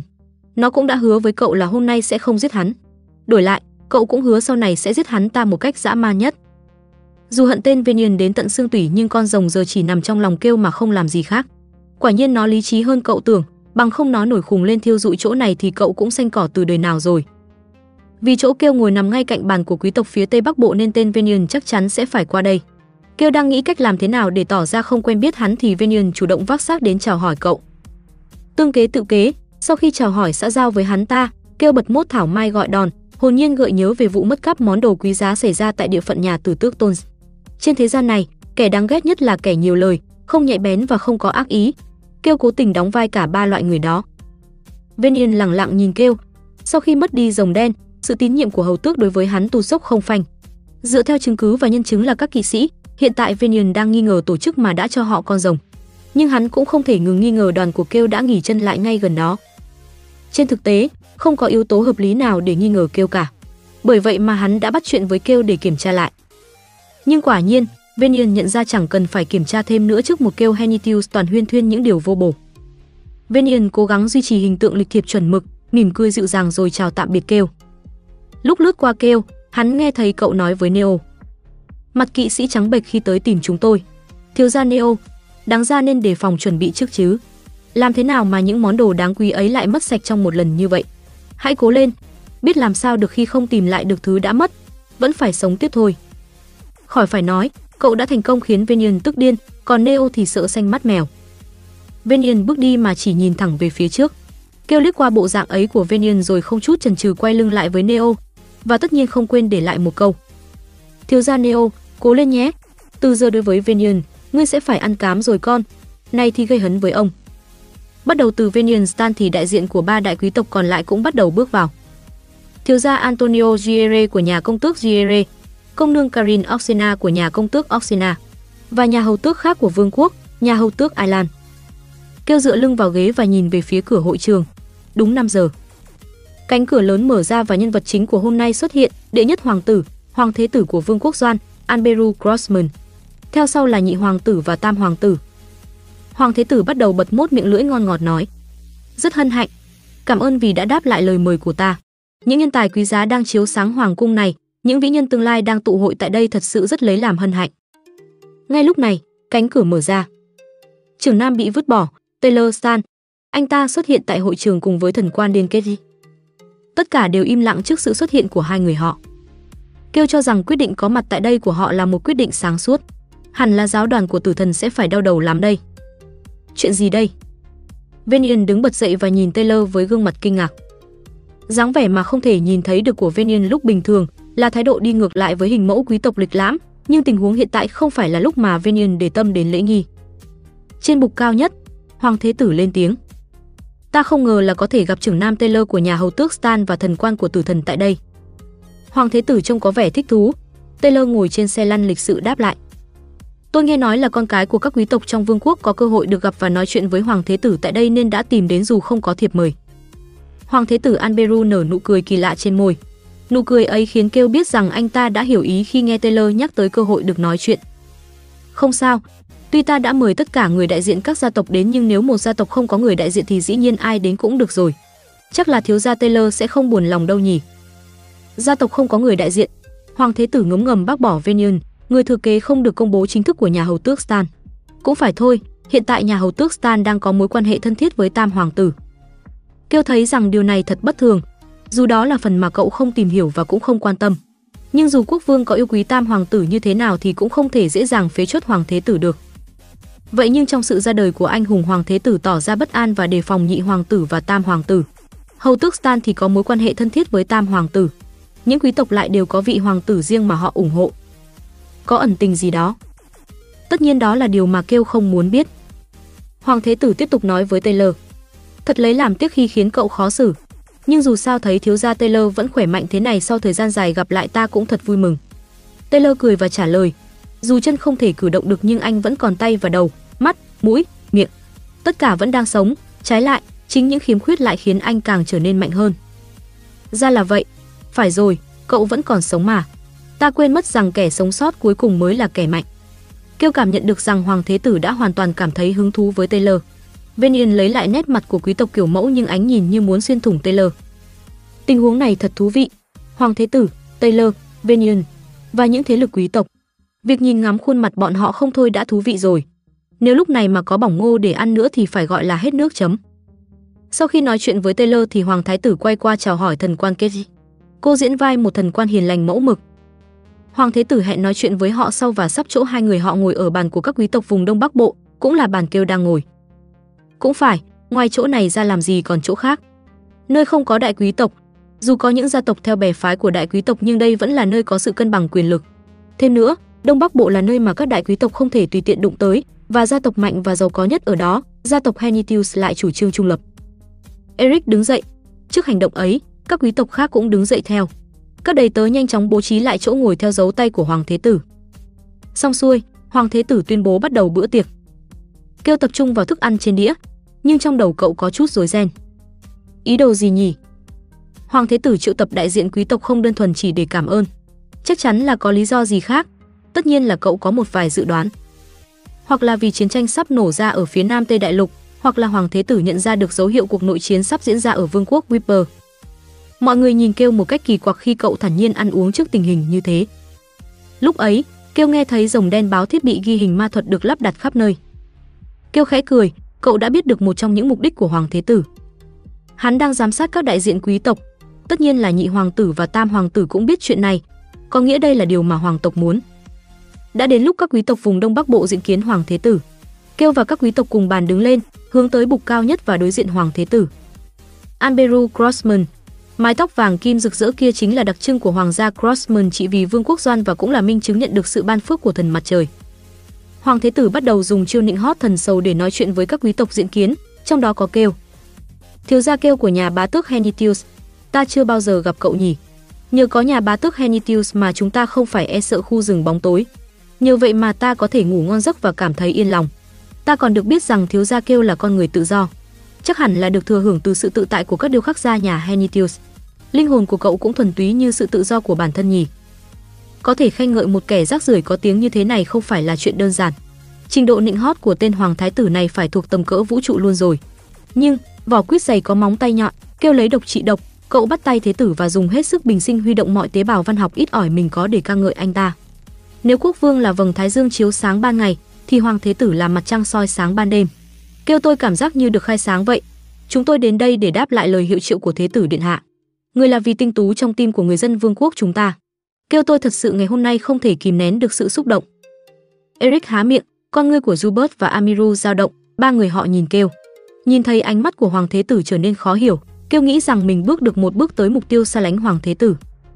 Lúc ấy, giọng nói của rồng đen vang lên trong đầu cậu. Cái con người tầm thường được gọi là hoàng thế tử này sao lại nhuộm tóc bằng ma thuật thế? Là cấp độ mà phải cỡ rồng vĩ đại mới phát hiện được cơ. Con rồng khác đã nhuộm cho sao? Hay là bằng loại sức mạnh khác? Chết tiệt! Trong khoảnh khắc này, kêu nhận ra là mình vừa lỡ biết được một chuyện vô nghĩa, một bí mật mà không thể để lộ cho kẻ khác. Lần này là bí mật về thân phận ư? Kêu không muốn biết những chuyện như thế. Rồng đen còn phát hiện ra không chỉ có tóc mà ngay cả mắt của tên hoàng thế tử cũng đổi màu, và hắn ta không hề tầm thường chút nào. Anh ta không hề yếu đuối như vẻ ngoài, kêu phải đặc biệt cẩn thận nếu như không muốn chết. Lần đầu tiên kêu cảm thấy sợ rồng đen bởi những lời giải thích vô bổ của nó, và đồng thời cậu bắt đầu suy nghĩ. Mẹ của hoàng thế tử không phải là vương phi hiện tại, xuất thân từ hậu cung, vốn dĩ bà ấy là một thường dân làm công việc hầu gái. Mẹ của tam hoàng tử mới là vương phi hiện tại. Mẹ của hoàng thế tử qua đời không rõ nguyên do khi anh ta còn bé.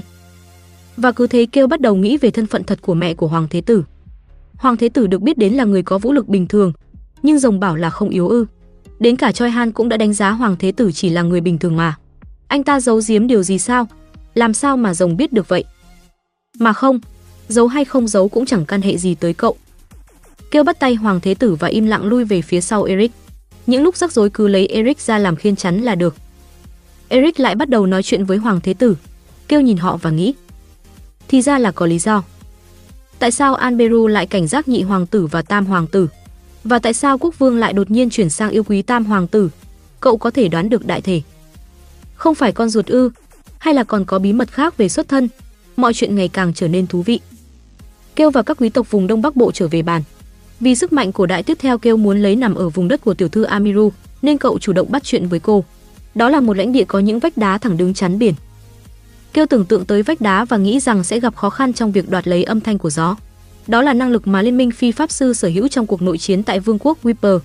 Việc người của Vương quốc Whisper lại sở hữu năng lực cổ đại nằm ở Vương quốc Doan nghe thật bất thường nhưng đằng sau đó là một câu chuyện dài. Dẫu sao thì năng lực ấy thuộc về kẻ đã thảm sát các Pháp Sư. Bạo chúa điên loạn sẽ xuất hiện vào nửa sau của cuộc nội chiến. Và năng lực ấy cũng chẳng phải thứ lớn lao gì với hắn ta. Ma tháp sẽ sụp đổ. Ma tháp sụp đổ sau cuộc nội chiến, và Rosalind là người mà có năng lực triển vọng có thể trở thành chủ nhân của ma tháp mới ở Tây Đại Lục. Choi Han, kẻ đầu sát pháp sư và hoàng thái tử của đế quốc. Ba người này là những nhân vật anh hùng xuất hiện ở phần đầu và có liên quan tới tất cả những sự kiện diễn ra ở khu vực Trung Bắc của Tây Đại Lục. Và ở phần đầu có nội dung ám chỉ rằng họ sẽ được móc nối với nữ vương của Đại Ngàn sau khi cô ta thống nhất Nam Bộ. Ngoài tổ chức bí ẩn mà Choi Han phải đụng độ thì Tây Đại Lục trở thành chiến trường của cuộc chiến giành quyền bá chủ, phá vỡ hòa bình hơn 200 năm qua. Không nghĩ đến những thứ phức tạp đó nữa, quay lại thực tại. Giờ kêu chỉ muốn quay về nhà thật nhanh. Cậu ngỏ ý với Jubert về việc mình sẽ quay về ngay khi buổi tiệc kết thúc, còn việc ở lại gặp Hoàng Thế Tử về việc xin phép đầu tư cậu tin tưởng vào năng lực của ba người họ Eric, Amiru và Jubert. Jubert không khỏi ngạc nhiên, thì ra kêu có đọc qua bản tài liệu họ đưa. Kêu trả lời qua loa, sau đó cậu nghe thấy tiếng Hoàng Thế Tử vang lên. Bữa tiệc hôm nay rất vui, ta đã chuẩn bị tiệc rượu sau bữa tiệc này cho những người cần. Thêm nữa, ta đã chuẩn bị chỗ ngồi cho mọi người tại ngày sinh nhật năm nay. Mong mọi người sẽ tới và cùng chung vui trong ngày trọng đại ấy. Kêu nút ngược hơi thở dài vào trong. Việc bảo tới cùng chung vui không khác gì ép buộc phải tới. Điều này đồng nghĩa với việc cậu bắt buộc phải có mặt tại quảng trường lúc bom nổ. Dù là việc mà cậu có đã dự tính qua nhưng Kêu chẳng hề thấy vừa lòng. Bữa tiệc kết thúc. Kêu đứng dậy, Taylor ngồi trên xe lăn đi lướt qua, Kết thì thầm với giọng chỉ để Kêu nghe được. Gặp lại sau nhé, em trai. Đã bảo là không thích làm em trai rồi mà. Kết giả vờ như một thần quan hiền lành không biết gì cả và đi tới chỗ Hoàng Thế Tử. Sợ Neo lại cố tình gây sự với Kêu nên tiểu thư Amiru chủ động đề nghị tiễn Kêu ra xe ngựa. Kêu không nghi vấn thêm mà cứ thế hướng về phía cửa của hội trường. Amiru theo cạnh cậu, Amiru theo cậu tới trước xe ngựa mà không trò chuyện gì thêm. Hoàn thành nhiệm vụ tháp tùng Kêu ra đến xe, Amiru nói lời chào tạm biệt, thiếu gia Kêu, hôm nay vất vả cho cậu rồi. Kêu gật đầu với Amiru. Vất vả thật, dù tiểu thư Amiru còn phải vất vả thêm nữa. Amiru cười nhẹ và lên tiếng. Bởi tôi cần đạt được kết quả tốt. Cậu cảm nhận được sự cấp bách trong lời nói của cô. Vùng biển phía đông bắc bộ, thật tình là một vùng đất vô giá trị. Vách núi treo leo như được đẽo gọt, gần vách núi lại có xoáy nước. Nếu là người ở lãnh địa thì có thể dễ dàng điều khiển tàu thuyền, nhưng đối với người ngoài thì đây rõ là một nơi quá nguy hiểm. Tuy rằng đó là do âm thanh của gió. Kêu tự hỏi là Amiru và Jubert làm cách nào để nhận được đầu tư cho vùng biển vô giá trị này. Hôm nay ai cũng vất vả rồi nên cậu cũng muốn giúp đỡ họ một chút. Hơn nữa, cậu cần phải củng cố hội quý tộc Đông Bắc Bộ. Sau khi dò hỏi biết được họ tính đầu tư vào du lịch, kêu thầm nghĩ dự án này không khả thi. Dùng vách đá ven biển để phát triển du lịch, nghe thôi đã thấy quá thiếu thuyết phục. Vậy nên cậu gợi ý cho Amiru nên tập trung khai thác giá trị địa lý của vùng biển nằm giữa vương quốc Wiper và bắc bộ thuộc địa phận gia tộc cô. Đồng thời nhắc cô giữ bí mật về việc cậu vừa nói. Amiru hiểu ý đáp lại. Tôi sẽ ghi nhớ lời cậu. Xong xuôi, kêu lên xe trở về nhà. Trên xe, kêu nghĩ về vùng biển phía tây bắc, nơi đó phần lớn là sa mạc. Ngược lại thì đường biển tại lãnh địa của Amiru và Jubert có đường bờ biển phức tạp và gồm nhiều hòn đảo nhỏ. Ngoài ra còn có vách đá dựng đứng như được cắt gọt sắc lẹn. Họ chỉ nghĩ theo hướng hòa bình được duy trì mãi, nhưng chắc chắn Hoàng Thế Tử biết được rằng sự bình yên này không còn kéo dài được lâu.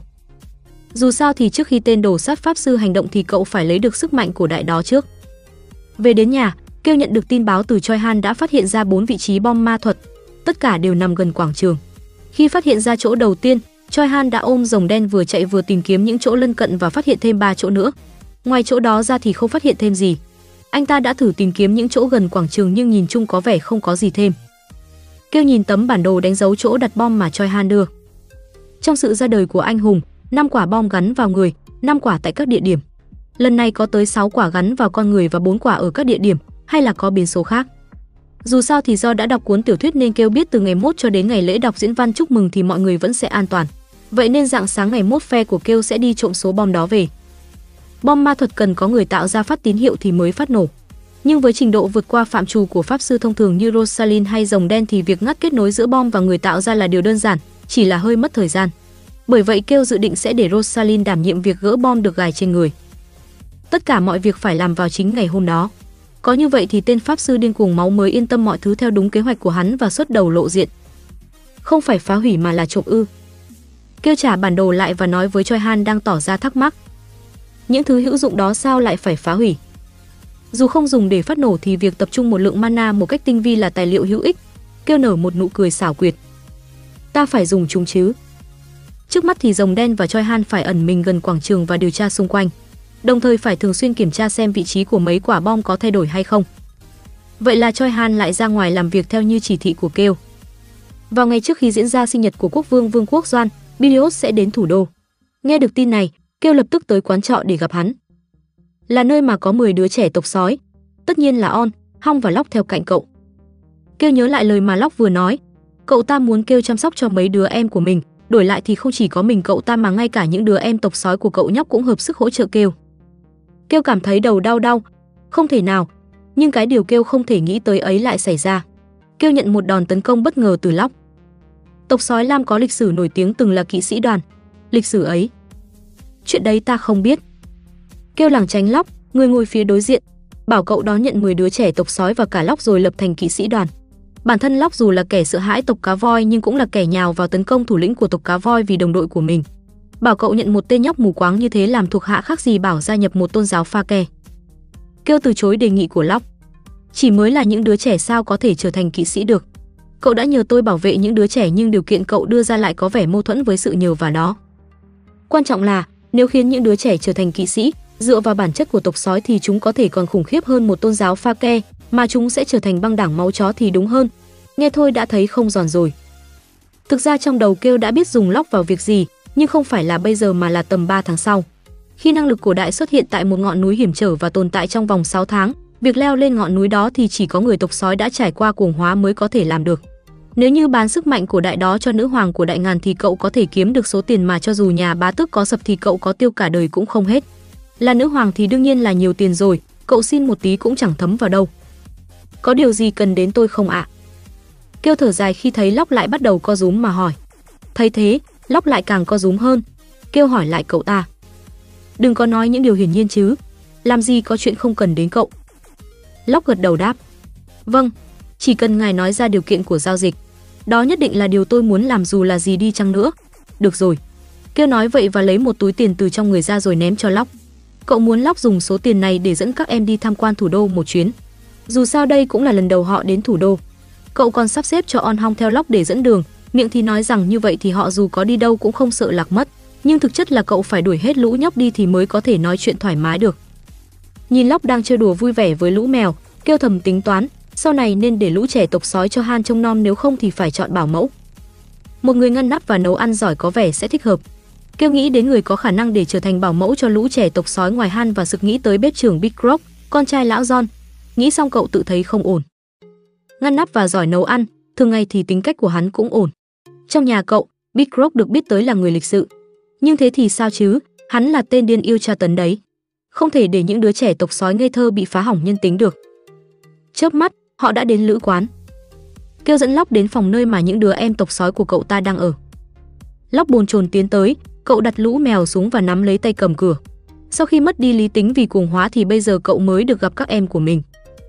Lóc xoay tay cầm và cánh cửa được mở ra. Mười đứa trẻ ào tới chỗ Lóc và cậu ta cũng chạy tới chỗ chúng rồi họ ôm chầm lấy nhau.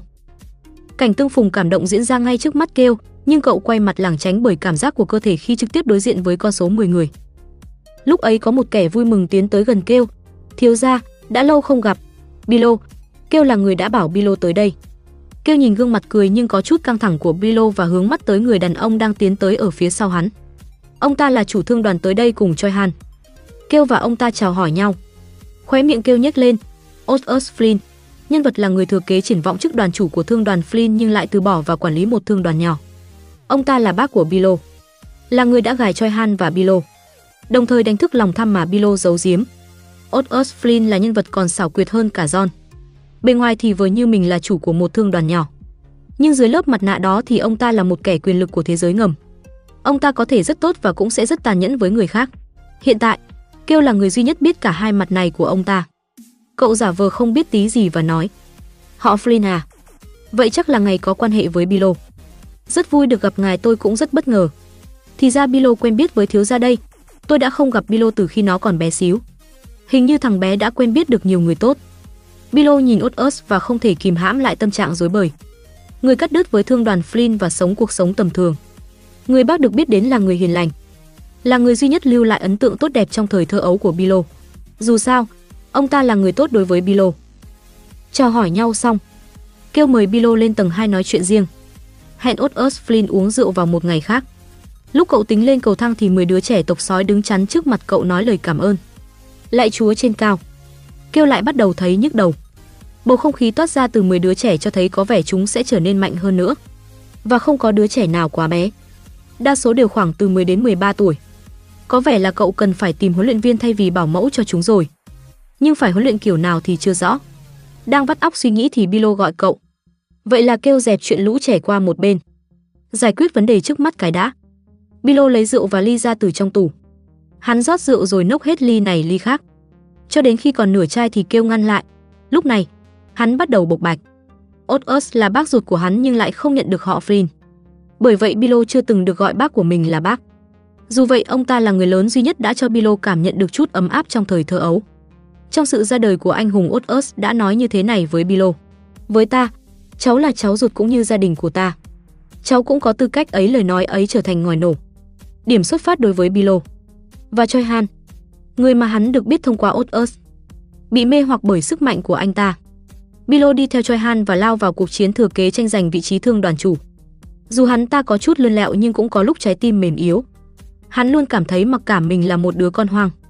Lúc này kêu nói, kẻ khốn nào nói cậu không phải họ Flynn, người nào cũng bảo cậu họ Flynn cơ mà. Bilo nhìn kêu chằm chằm. Sau đó mỉm cười khen cậu. Ngài thường hay nói mấy lời rất chuẩn. Hình như là vậy thật. Kêu đáp, ủy mị tham qua đi. Bilo hỏi kêu về vụ rốt cuộc cậu trộm thứ gì bằng những trang bị đã mượn trong thời gian qua. Kêu thành thật trả lời. Trộm một thứ. Những thứ còn lại sau khi nghỉ ngơi sẽ trộm tiếp. Bilo có vẻ hứng thú với phi vụ trông chỉa này nên muốn xin kêu một slot nhưng đương nhiên bị từ chối. Vậy tôi phải đi trộm thứ khác rồi. Bilo nói. Vậy là cả hai phá lên cười. Tiếp tục cuộc nhậu một cách vui vẻ. Tất nhiên là do chuyện ngày mai nên kêu chỉ ngồi uống một chút rồi một mình trở về dinh thự. Tối đó, John chủ động đến tìm cậu. Lão gửi gắm con trai mình cho cậu, còn bản thân lão sẽ đi săn cáo. Kêu biết cáo mà lão nhắc đến ở đây nghĩa là con người. Gương mặt hiền hậu của John biến mất, thay vào đó là bộ mặt thật của lão. Dù là khuôn mặt vô cảm nhưng khóe miệng nhẹ nhếch lên tạo ra biểu cảm dị thường. Lão nói: "Cậu rất rõ việc tôi là một kẻ giết người đúng chứ? Tôi phải đi giết người, tôi phải băm bọn chúng thành từng mảnh vụn." John hoặc bọn chúng, một trong hai sẽ bị băm vụn. Chỉ có hai khả năng ấy xảy ra. Kêu quyết định suy nghĩ đơn giản. Hiện tại thì John không nhất thiết phải đồng hành cùng Choi Han. Lóc đã có thể cuồng hóa nên hiện tại không nhất thiết phải cần tới lực chiến của John hay Big Rock. Nhưng vì Choi Han, hơn tất cả là vì hòa bình của vùng Đông Bắc Bộ Vương quốc Doan thì sự có mặt của Doan vào một năm sau là cần thiết. Sắp xếp xong suy nghĩ trong đầu, kêu nói: "Ông đi đi, tôi sẽ nói với Han việc ông nghỉ, nên hãy nhớ báo một tiếng. Lấy căn cước của ông đi nhận lương từ thương đoàn Flynn đi. Với cả định giao Big Rock cho kẻ vô lại như tôi ư? Cậu ta trưởng thành rồi, đã có thể tự lo liệu được. Tôi cho ông nghỉ một năm, cứ từ từ mà làm, đừng để bị thương chỗ nào khi quay về." Nói xong cậu giả vờ ngủ, Lão già John cười run bật cả vai mà không phát ra tiếng. Bộ dạng kinh dị ấy khiến phần cơ thể nằm trong chân của cậu co quắp. Cứ tưởng nhóc con kia là cún con nhưng thì ra chính John Molan lão mới là cún con. Thưa cậu chủ, báo cáo một tháng một lần có được không ạ? Lão hỏi. Ờ, cứ làm theo ý ngươi. Kêu trả lời. Sải bước chân không phát ra một tiếng động đúng theo phong thái của sát thủ. John mở cửa và ra khỏi phòng. Trước khi cánh cửa đóng lại, lão nói kêu. Vậy tôi đi rồi sẽ về. Bình minh lại đến, có tổng cộng 6 sinh vật đứng trước mặt kêu. Là những người mà kêu đã đích thân gọi và cả những người mà cậu triệu tập thông qua Choi Han. Kêu khen mái tóc màu nâu mới của Rosalind, có vẻ như cô làm vậy để dễ bề hoạt động hơn. Rosalind không biết chính xác những gì đang xảy ra ngày hôm nay. Cô biết được sự nghiêm trọng của bom ma thuật và tới giúp. Kêu đã hứa trước một phần thưởng cho cô. Kêu hỏi Lóc về việc có thể sử dụng sức mạnh của tộc sói dù không cuồng hóa hay không. Sau khi biết câu trả lời là có, cậu bắt đầu phân chia nhiệm vụ kêu phân nhóm này ra thành hai đội. Hiện tại viên ngọc đen đã được Choi Han chôn tại quảng trường theo chỉ thị của kêu. Mỗi đội lo giải quyết hai quả bom là xong. Rosalind và Lock một đội, Choi Han, On, Hong, rồng đen một đội. Rosalind thắc mắc tại sao trong đó lại không có kêu. Choi Han, rồng đen, On, Hong lần lượt tổng xì vả về sức mạnh yếu xìu của cậu. Kêu đưa những món đồ mượn từ Bilo cho Choi Han và Hin ngang nói. Tôi yếu nên sợ sẽ vướng víu mọi người, Đồng thời tôi phải chuẩn bị cho buổi lễ khi mặt trời mọc nên có lẽ không tham gia được. Vào khoảng giữa đêm khuya và ngày mới, lợi dụng kẽ hở trước khi đội lính canh được thay bằng kỵ sĩ hoàng gia và đi tuần tra đêm thì họ sẽ lẩn trốn vào nơi có bom để tiến hành công việc gỡ bom.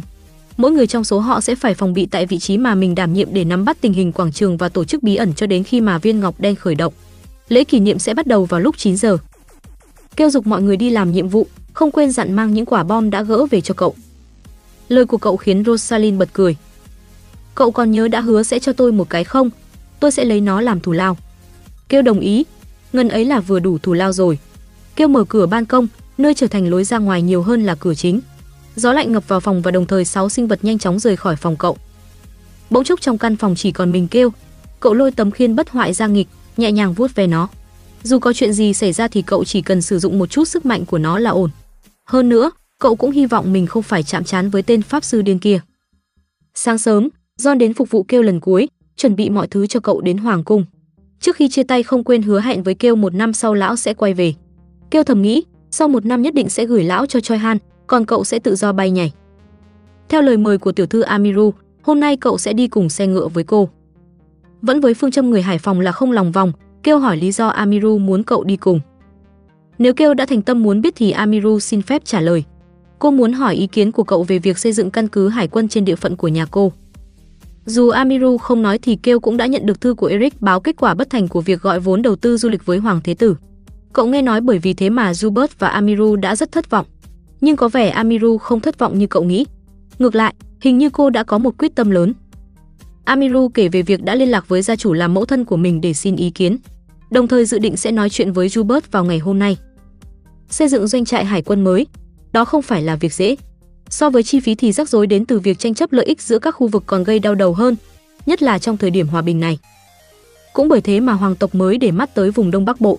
Vùng duy nhất có biển ở phía đông và trên hết là vùng có sự tương đồng sức mạnh. Chưa kể, phía hoàng tộc không dễ gì có thể huy động được sức mạnh của các quý tộc ở vùng khác. Vấn đề mà Amiru lo ngại chính là thế lực của hoàng thất đang ngày càng bành trướng trên lãnh thổ của gia tộc cô. Hoàng thất sẽ rót vào một khoản tiền khổng lồ sau khi đưa ra quyết định chấp nhận thành lập doanh trại hải quân. Nhưng nếu chuyện xảy ra như vậy thì quyền lực chủ đạo đối với doanh trại hải quân sẽ rơi vào tay hoàng thất như một lẽ thường tình. Tại lãnh địa không trực thuộc hoàng thất, khi quý tộc là lãnh chúa và hoàng thất cùng chung nhau nuôi binh thì sẽ phải lập đi lập lại nhiều hợp đồng tỉ mỉ chi tiết về quyền làm chủ trên thực tế. Có sự chênh lệch lớn về nhân lực và tài nguyên phải tiêu hao giữa việc xây dựng doanh trại và việc chỉ đơn giản chỉ là đầu tư du lịch. Nói thẳng ra thì lãnh địa của Amiru và Zubert thiếu tài nguyên và nhân lực để có thể lấp đầy được sự chênh lệch này. Amiru muốn lấp đầy sự chênh lệch ấy, và nếu vậy thì có một phương pháp là mượn tiền từ kẻ nhiều tiền. Ứng cử viên sáng giá nhất không ai khác chính là gia tộc giàu có nhất, lớn mạnh nhất vùng Đông Bắc Bộ, gia tộc Henitius. Vậy nên mới có chuyện này Amiru chủ động mời kêu đi cùng. Kêu nói thẳng, tiền bạc trong nhà Henitius đều do cha tôi toàn quyền quản lý, một kẻ cặn bã như tôi không có chút tiếng nói nào. Quả thật là vậy sao? Nụ cười của Amiru trông rất hiểu biết. Sau khi kêu rời đi, cô cùng với Eric và Zubert đã đi vào phòng riêng gặp Hoàng Thế Tử tại tiệc rượu. Lúc ấy Hoàng Thế Tử tỏ ra miễn cưỡng trước việc đầu tư du lịch nhưng cô vẫn nhận thấy anh ta có sự quan tâm đối với vùng biển Đông Bắc Bộ. Ngày hôm đó, khi trở về dinh thự, Amiru suy nghĩ về lời kêu nói và đã nắm được dụng ý của cậu. Vì vậy cô đã tìm ra một số thông tin nhờ Jun. Kêu hiểu rằng lời nói của Amiru có nghĩa là Hoàng Thế Tử và Hoàng Thất đã để ý tới những dấu hiệu của cuộc nội chiến sắp xảy ra tại Vương quốc Wiper cũng như việc kỵ sĩ ở phía Bắc đang tập trung binh lực. Cách hành động của Amiru khá hơn cả sự tưởng tượng của Kêu. Cậu nghe nói rằng tình cảnh tại lãnh địa của Amiru hiện tại không mấy tốt đẹp nên phải dựa dẫm nhiều vào gia tộc của Eric Wiseman. Cô chắc đã mất một số tiền rất lớn để có được thông tin của nước khác qua Jun. Đầu tư số tiền lớn ấy để đạt được sự chắc chắn vào một việc, khả năng phán đoán của cô rất tốt. Amiru nhìn Kêu, người đang im lặng lắng nghe, và nói tiếp. Tôi nghe nói rằng bức tường thành của gia tộc Henitius đang được tu sửa. Lãnh thổ sẽ ngăn chặn mọi sự xâm nhập nguy hại từ ngoài vào, át hẳn sẽ có sự quan tâm về binh lực. Kêu gật đầu với cô và nói, tôi sẽ thử nói chuyện với cha. Phía chúng tôi cũng sẽ chính thức liên lạc với bá tước. Kêu và Amiru nhìn nhau và cười. Giả như doanh trại hải quân được thành lập thì quyền lãnh đạo Đông Bắc Bộ sẽ thuộc về bốn gia tộc của Eric, Kêu, Amiru và Zubert. Và nếu nhà bá tước Henitius rót tiền vào việc thành lập doanh trại ấy thì sẽ có được một phần quyền làm chủ trên thực tế.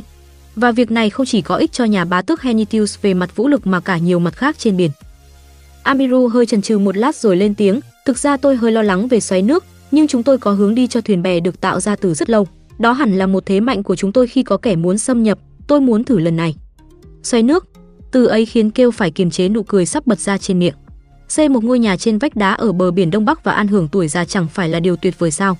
Nếu bàn giao lãnh địa cho Ba Sen sẽ rất khó để sống trong lãnh địa trốn ở xó nào đó khi chiến tranh xảy ra và sau khi nó kết thúc thì tới lãnh địa của Amiru và Zubert xây một ngôi nhà và sống ngắm nhìn biển có vẻ rất tuyệt. Vị trí còn gần với nhà bá tước Henitius nên sẽ tiện về nhiều mặt. Chốt kèo, Amiru mong kêu sẽ giúp đỡ mình. Kêu đáp, cô muốn nhờ một kẻ cặn bã như tôi ư. Tôi không có tiếng nói đâu chỉ có thể nói lại giúp thôi. Giờ đây, Amiru hoàn toàn không tin những lời đó của Kêu. Mẹ cô đã từng nói, nếu cô không có sức mạnh trong tay thì phải cẩn trọng, nhưng nếu muốn có được sức mạnh thì phải biết cách liều mình. Bởi vậy mà cô nỗ lực để vừa cẩn trọng và táo bạo. Đó cũng là cách cô đối xử với con người. Cuối cùng xe ngựa đã tới hoàng cung, kêu xuống xe và nhìn xung quanh.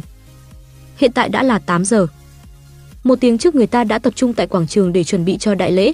Vào 8 giờ 30 phút, kỵ sĩ hoàng gia sẽ chặn cửa vào, lúc ấy bên trong quảng trường sẽ chật cứng người. Khi ấy sẽ không có kẻ nào dễ dàng bước vào hay thoát ra. Và 30 phút sau đó thì đại lễ sẽ bắt đầu. Từ 8 giờ 30 phút, nhóm người của Kêu sẽ bắt đầu tìm kiếm những món đồ bị giấu. Vòng cổ, túi đeo, dây chuyền. Bom ma thuật được che giấu dưới những hình thù khác nhau. Nhóm của Kêu sẽ tìm kiếm những người mang theo bom ma thuật, mà không tìm được cũng không có vấn đề gì, bởi đáp án sẽ sớm lộ diện. Eric và Gilbert đã đến từ trước. Eric gọi Kêu lại chỗ mình, không quên dặn Kêu cư xử ngoan ngoãn như lần trước. Mình không biết gì hết. Lúc mà cậu đang tự gian như thế thì Hoàng Thế Tử xuất hiện trước mắt cậu, bên cạnh là trưởng nam bị bỏ rơi, Taylor Stan, đang đứng bằng hai chân ở bên cạnh Hoàng Thế Tử. Vâng, chính xác là Taylor đứng trên đôi chân của mình theo đúng nghĩa đen. Điều này khiến cho mọi người không khỏi kinh ngạc, ngoại trừ kêu. Ngay lúc ấy, rồng đen trong trạng thái tàng hình đến thông báo tình hình cho kêu. Mọi người đang tiến hành gỡ bom ma thuật ở các địa điểm. Đúng 8 giờ 55 phút sẽ tháo hết. Mọi thứ có vẻ đang diễn ra trôi chảy. Ta bận nên đi đây. Nhân loại yếu đuối, nếu gặp chuyện hãy nhớ dùng khiên. Và sau đó con rồng vội vã đi mất. Khiên cái quái gì chứ? Chẳng có việc cần dùng mà. Kêu nghĩ rằng nếu mọi thứ diễn ra như thế này thì chẳng cần phải dùng tới khiên bất hoại. Tất cả chuẩn bị để khởi hành đã hoàn thành xong. Một kỵ sĩ hô vang và hoàng thế tử bước lên xe diễu hành chuyên dụng, còn các quý tộc thì bước lên xe có biểu tượng của hoàng gia. Kêu cũng lên xe ngựa của hoàng cung, xe chuyển bánh. Kêu khoanh tay và tỏ nét mặt khó hiểu. Kêu ngồi cùng xe với tiểu thư Amiru, Taylor và Neo, cái đuôi của Venian. Việc sắp xếp thành viên đi xe cũng là do hoàng thế tử làm ư. Tới lượt kêu cần chào hỏi nhưng cậu im bặt và hướng mắt ra ngoài cửa sổ. Một kẻ vô lại thì sức sực cỡ này vẫn có thể chấp thuận được. Cậu khoanh tay và nhìn về quảng trường đang dần trở nên gần hơn. Sự hỗn loạn không còn xa nữa. Tuy nhiên trong xe ngựa đã sớm hỗn loạn rồi. Tên Neo có vẻ đang ngập trong lo lắng và hoang mang. Đa phần các quý tộc đều có vẻ bối rối, còn mặt của Venian thì đầy rối loạn. Kêu đã liếc trộm thấy mặt hắn trước khi lên xe. Cũng phải, ai mà có thể tưởng tượng được, trưởng nam bị bỏ rơi, Taylor Stan thoát khỏi xe lăn và tự bước đi bằng đôi chân của mình. Chưa kể, người của nhà hầu tước Stan lại đứng cạnh hoàng thế tử. Đây là điều mà chẳng ai có thể tưởng tượng ra được. Có vẻ Taylor đã lấy được ngôi sao trị liệu. Kêu biết đại thể nhưng cậu vẫn tò mò là Cage và Taylor đã nhận được ngôi sao trị liệu từ Hoàng Thế Tử bằng giao dịch gì. Vậy nhưng cậu không nhìn sang phía Taylor. Neotons không nhìn Taylor mà rung chân bần bật. Lúc ấy Amiru lên tiếng. Thiếu gia Taylor, chân của ngài đã hoàn toàn hồi phục rồi sao? Câu hỏi trịnh trọng được Amiru cẩn thận đặt ra. Taylor nở nụ cười và đáp lại. Nhờ may mắn mà có thể lành lại, giờ tôi đã hoàn toàn bình phục. Chúc mừng ngài. Cảm ơn tiểu thư. Neo tôn thắng giọng và liếc mắt sang nhìn Taylor và chân của anh ta, rồi hắn thận trọng lên tiếng. Giờ chân của thiếu gia Taylor đã lành hẳn rồi, ngài sẽ quay về nhà hầu tước chứ? Lý do lớn nhất khiến Taylor bị bỏ rơi là do bị liệt nửa dưới. Neo và cả những đại diện quý tộc khác tò mò liệu cậu ta có quay về nhà hầu tước và lao vào cuộc chiến thừa kế hay không. Đặc biệt là thuộc hạ của Venian, Neo càng tò mò hơn. Taylor nhìn Neo và nói: "Quay về sao?" Chất giọng êm ái nhưng sự thẳng thắn bên trong đó như lưỡi dao sắc lạnh hướng thẳng về phía Neo. "Nơi đó vốn là nhà của tôi, không phải chỗ của tôi vốn là ở đó sao?"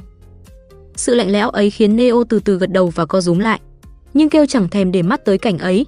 Cậu nhận thấy ánh mắt thỉnh thoảng liếc sang cửa sổ xe của Taylor. Tất nhiên là Taylor lén liếc nhìn mà không để người khác phát hiện ra. Trông anh ta chỉ như đang nhìn ra ngoài cửa sổ giống kêu. Khi mắt của họ chạm nhau, kêu đọc được tín hiệu ở trong ánh mắt của anh ta. Thiếu gia kêu, tôi muốn kể hết cho cậu luôn ấy. Đó quả là một câu chuyện vô cùng thú vị. Kêu làm như không hiểu tín hiệu đó và quay mặt đi. Ngay khi xe ngựa dừng lại ở khu đất trống trước quảng trường nơi tổ chức sự kiện thì Neotons đứng dậy và rời khỏi xe. Vì Taylor và Kêu chưa từng gặp nhau, đoán sẽ không có chuyện gì xảy ra nên Amiru cũng quyết định xuống xe để đến chỗ Eric. Giờ trên xe chỉ còn đôi ta, đúng ý của Taylor. Vậy là anh ta bắt đầu tuôn một tràng. Taylor kể mình đã chữa trị đôi chân của mình để trở thành người đứng đầu gia tộc hầu tước. Nhưng thay vì đổi lại là sự trung thành như kêu đoán thì anh ta đã đánh đổi bằng một giao dịch. Taylor đưa cho Kêu mảnh giấy ghi nội dung của cuộc giao dịch đó vì nghĩ rằng nếu Kêu biết thì sẽ tốt hơn. Taylor còn kể cho Kêu biết chuyện Cage đã bị khai trừ khỏi thần điện về vụ tự ý hành động lần trước.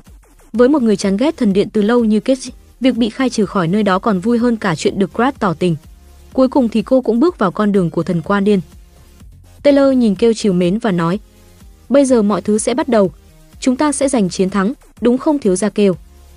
Kêu hoang mang Hồ Quỳnh Hương, sao lại gom cả cậu vào chiến thắng của chúng ta? Vậy nên cậu liền sửa lại lời của Taylor. Ngài sẽ chiến thắng. Taylor cười cảm ơn cậu rồi đứng dậy bước xuống xe, trước khi rời đi không quên hẹn kêu uống rượu cùng mình và kết khi họ giành chiến thắng. Kêu vui vẻ nhận lời. Còn lại một mình, kêu mở lá thư ra. Hoàng Thế Tử muốn tránh nội chiến. Kêu tặc lưỡi và bỏ lá thư vào sâu trong túi. Quả nhiên Hoàng Thế Tử có bí mật về xuất thân. Kêu lắc đầu và đi xuống xe. Kêu nhập hội cùng nhóm người của Eric và đi vào phía trong. Trong tiểu thuyết sự ra đời của anh hùng, Choi Han đã leo lên một vị trí cao hơn thường dân một chút. Tuy vậy nó vẫn còn thua kém so với vị trí hoàng tộc và các hạ thần. Kêu nhìn vào tháp chuông được dựng ở lối vào quảng trường.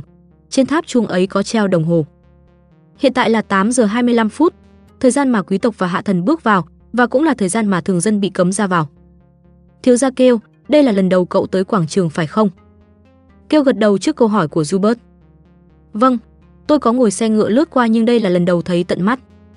Cậu nói như vậy và nhìn xung quanh quảng trường. Quán trà ở phía nam, quán trọ ở phía tây, cửa hàng hoa ở phía đông, tầng thượng tòa nhà của hiệp hội gốm sứ ở phía bắc. Bốn nơi ấy lọt vào tầm mắt của Kêu. Kêu nhìn thấy những nơi có lắp đặt kíp nổ ma thuật. Đồng thời cậu nhìn về đài phun nước ở phía nam. Một thiếu niên đang phất cờ như đang chào mừng quốc vương. Thiếu niên ấy là Lóc. Mọi thứ vẫn đang theo kế hoạch. Tiến hành chặn lối vào. Binh sĩ bắt đầu chắn tại các lối vào ở mỗi hướng của quảng trường. Kêu búng tay ra hiệu, một động tác rất bình thường không khiến ai tò mò. Lóc biến mất, đã tới lúc tìm kiếm mấy quả bom được giấu. Dù cho cũng không cần thiết phải đi tìm như thế này. Bởi vì vào 9 giờ 1 phút, đáp án sẽ hiện ra. Các quý tộc ngồi vào chỗ của mình, vị trí giống hệt với lúc ở hội trường bữa tiệc. Kêu ngồi bên cạnh Taylor, Eric lại lẩm bẩm bài ca ngồi yên với Kêu. Kêu ngước nhìn đồng hồ mỉm cười đáp: "Hôm nay em sẽ không làm gì hết." 8 giờ 40 phút, Hoàng thất Crossman tiến vào quảng trường. Cùng lúc đó, rồng đen đến báo tin còn 15 phút nữa mọi việc sẽ được giải quyết xong. Kêu nhìn mái tóc màu vàng kim của vị hoàng thế tử đang đứng đằng xa kia, bất chợt nhớ đến lời rồng từng nói. Màu tóc và mắt của hoàng thế tử đã được nhuộm. Vốn dĩ chúng có màu nâu cực kỳ thường dân. Đúng 8 giờ 50 phút. Mặt trời của vùng đất Doan, quốc vương Jack Crossman bệ hạ giá lâm. Quốc vương xuất hiện, vị vua với thân hình khỏe mạnh ở tuổi 50 tiến vào bằng xe diễu hành. Kêu liếc nhìn ông ta và hững hờ đưa mắt sang chỗ khác. Cậu thấy một bình hoa được đặt trên sân thượng của tòa nhà của hiệp hội gốm sứ ở phía bắc. Đó là tín hiệu cho thấy bom ở khu vực đó đã gỡ xong. Kêu nhếch mép cười. Quốc vương bước lên bục phát biểu. Kêu không quan tâm, cậu chỉ chăm chăm nhìn đồng hồ. Đúng 9 giờ. Khắp nơi vang lên những tiếng xì sầm. Tên pháp sư điên xuất hiện trên đỉnh tháp chuông. Kỵ sĩ và các pháp sư hướng tới chỗ hắn. Dân chúng trở nên bất an, không thể phản ứng khác được. Một kẻ xuất hiện ở đỉnh tháp chuông và theo sau hắn là những kẻ mặc đồ đen xuất hiện ở những tòa nhà lân cận. Các người là ai? Mau xuống đây. Tất cả mau di chuyển lên trên tòa nhà. Kêu nghe thấy giọng nói của các kỵ sĩ ở gần đó. Cậu liếc nhìn người đàn ông đeo khẩu trang mặc đồ đen đứng trên đỉnh tháp chuông. Pháp sư cuồng máu, Redika. Giả sử hắn không xuất hiện như trong chuyện thì biết làm thế nào nhỉ? Nếu thật là như vậy thì sẽ phải tra ngược dòng mana hướng tới lõi điều khiển của mỗi quả bom để lần ra hắn, nhưng dù gì như vậy thì người vất vả là Choi Han chứ cũng không phải cậu. Nhưng thật may là không phải làm vậy, kêu nhớ lại lời thoại trong sự ra đời của anh hùng. Choi Han nghe được lời tên pháp sư điên cuồng thông báo trước về sự kinh hoàng. Mana màu đỏ xuất hiện trong tay hắn. Kẻ này đặc biệt ở chỗ cho người ta thấy màu sắc mana dù là pháp sư. Luồng mana bị uốn quanh và hắn ta nói như trong chuyện. Sẽ thú vị lắm đây. Và rồi luồng mana đỏ phóng ra, hướng tới khắp nơi quanh quảng trường. Lúc này, Tiếng kêu của đạo cụ ma thuật phát ra từ mọi phía. Luồng mana đỏ chia thành nhiều nhánh và đang hướng tới lõi điều khiển ở tâm của kíp nổ. Tìm thấy rồi. Tại bốn nơi kia có người đang mang theo bom ma thuật. 10 phút, dù không thể gỡ bỏ, nhưng đủ để đem những thứ đó tới vùng trời trên ngọn núi cấm người vào ở mặt sau của thủ đô, bởi đã có rồng đen và Rosalind. Tìm thấy một con người rồi. Kêu cười khi nghe thấy báo cáo của rồng đen. 10 phút bắt đầu. Choi Han túm được một người, là cái đó. Anh ta giật lấy vòng cổ của người ấy. Lúc kêu quay người lại, ai đó nắm lấy cánh tay và gọi tên cậu. Là Eric Wiseman. Kêu chậm rãi nhìn tình hình xung quanh. Phía dưới tháp chuông, kỵ sĩ đoàn hoàng gia và pháp sư đang canh giữ bên cạnh quốc vương và hoàng tộc để cho họ lánh nạn. Kêu kiểm tra hoàng thế tử đầu tiên, tóc của anh ta vẫn là màu vàng kim. Không phải là ma thuật từ mana sao? Con rồng khác đã nhuộm cho sao? Hay là dùng sức mạnh khác? Cậu nhớ lại lời mà rồng đen từng nói, kêu phủi đi sự nghi vấn và quan sát những nơi khác. Pháp sư cuồng máu Redica đang đứng cười như một tên mới trốn chạy về. Tiếng ồn cùng với tiếng cười của hắn như cào vào kim loại tạo ra âm thanh kinh dị. Những kỵ sĩ hoàng gia và pháp sư, một nửa trấn an hội trường và tìm đạo cụ gây hỗn loạn mana, nửa còn lại lao tới chỗ tổ chức bí ẩn. Redica nói sau khi cười một hồi. Bực thật đấy. Cùng với lời nói ấy, những thành viên chính thức của tổ chức bí ẩn với 6 ngôi sao trên ngực bắt đầu tấn công từ xa. Thương, giáo, đoàn đao ma thuật, nhiều loại công kích được tạo ra từ mana xuất ra từ trên bầu trời rồi lao xuống phía dưới. Rồng đen tiếp tục báo cáo, 9 giờ 4 phút, hiện tại đã tìm được ba người. Kêu, giờ không phải lúc để đứng đây đâu, mau chạy đi. Đúng, chúng ta cũng phải mau rời khỏi đây thôi. Kêu nhìn Eric, Amiru, Zubert và Taylor. Từ lúc nào mà những người này đã đến cạnh cậu? Eric nhìn xung quanh bằng khuôn mặt hoảng loạn, kêu chấn tĩnh anh ta và nhìn xung quanh. Các đại diện quý tộc tranh nhau thoát ra khỏi quảng trường. Tất nhiên cũng có một vài kẻ điềm tĩnh, nhưng phía dưới bục thì lại khác. Dân chúng gào thét ầm ĩ đòi mở đường và ào tới đẩy cửa. 9 giờ 8 phút, các pháp sư đã bắt đầu ổn định lại mana. Chẳng bao lâu nữa thiết bị làm nhiễu mana sẽ hết tác dụng. Choi Han giật cái túi của một ông lão đang chạy về phía cửa rồi cầm nó trên tay. Là người thứ tư, chỉ cần tìm thêm hai người nữa là mọi chuyện ổn thỏa. Khoảnh khắc mana được ổn định hóa, số mana đó sẽ lại bay về phía những quả bom ma thuật. 2 phút, đủ để hành động rồi. Lúc ấy rồng đen báo cáo hoàn thành cuộc tìm kiếm. Gì? Thiếu gia, cậu làm sao vậy? Đi bên cạnh cậu, Taylor nhìn kêu bằng nét mặt nghi ngại nhưng kêu không có thời gian để để tâm đến anh ta. Chỉ có bốn quả ư? Trong chuyện có tổng cộng 10 cái mà. Khác đi rồi sao? Kêu dừng bước và nhìn xung quanh. Thiết bị gây hỗn loạn mana với phạm vi một quả núi. Nếu có bom được lắp đặt ở nơi khác thì sẽ có tiếng kêu vang lên ở đó. Mạch chuyện thay đổi nên số lượng cũng giảm đi sao? Qua 9 giờ 9 phút, không còn nhiều thời gian. Giọng nói của một pháp sư vang lên thông qua ma thuật khuếch đại âm thanh. Tiến hành ổn định hóa mana. Và lập tức các pháp sư ở tám hướng thi triển ma thuật, tám quả cầu vút lên trời. Những thứ ấy nổ và tạo thành một lớp chắn, và lập tức tiếng ồn tắt dần, mana đang dần được ổn định. Khoảnh khắc ấy, kêu nhìn thấy bốn món đồ vút thẳng lên trời. Là ma thuật của Rosalind và rồng đen. Bốn món đồ ấy bay tới phía ngọn núi cấm ở hướng nam. Với hai người có năng lực cảm nhận mana xuất chúng thì họ đủ khả năng chống chọi với sự hỗn loạn mana ở mức độ này. Người ta ngẩn ra nhìn bốn món đồ và sợi ánh sáng đang bay về phía đó. Đã ổn định lại mana. 9 giờ 10 phút 5 giây, pháp sư hô vang. Mana đỏ của Redica tạo thành một sợi ánh sáng và đuổi theo sợi ánh sáng kia. Và vào khoảnh khắc mà sợi sáng mana màu đỏ chạm tới bốn món đồ, vụ nổ lớn xảy ra trên bầu trời. Ánh sáng lớn khiến tầm nhìn của mọi người trắng xóa trong giây lát, và sau đó khói đen bốc lên cao. Dù cảnh ấy diễn ra xa ở ngọn núi phía nam, nhưng luồng gió phát ra từ đó lùa tới tận đây và khiến tóc của mọi người bay phất phới. Là bom ma thuật. Taylor nói ra suy đoán về danh tính của thứ sức mạnh ấy. Là quý tộc có chút hiểu biết về ma thuật thì sẽ nhận ra được rằng món đồ với sức công phá như vậy chỉ có một.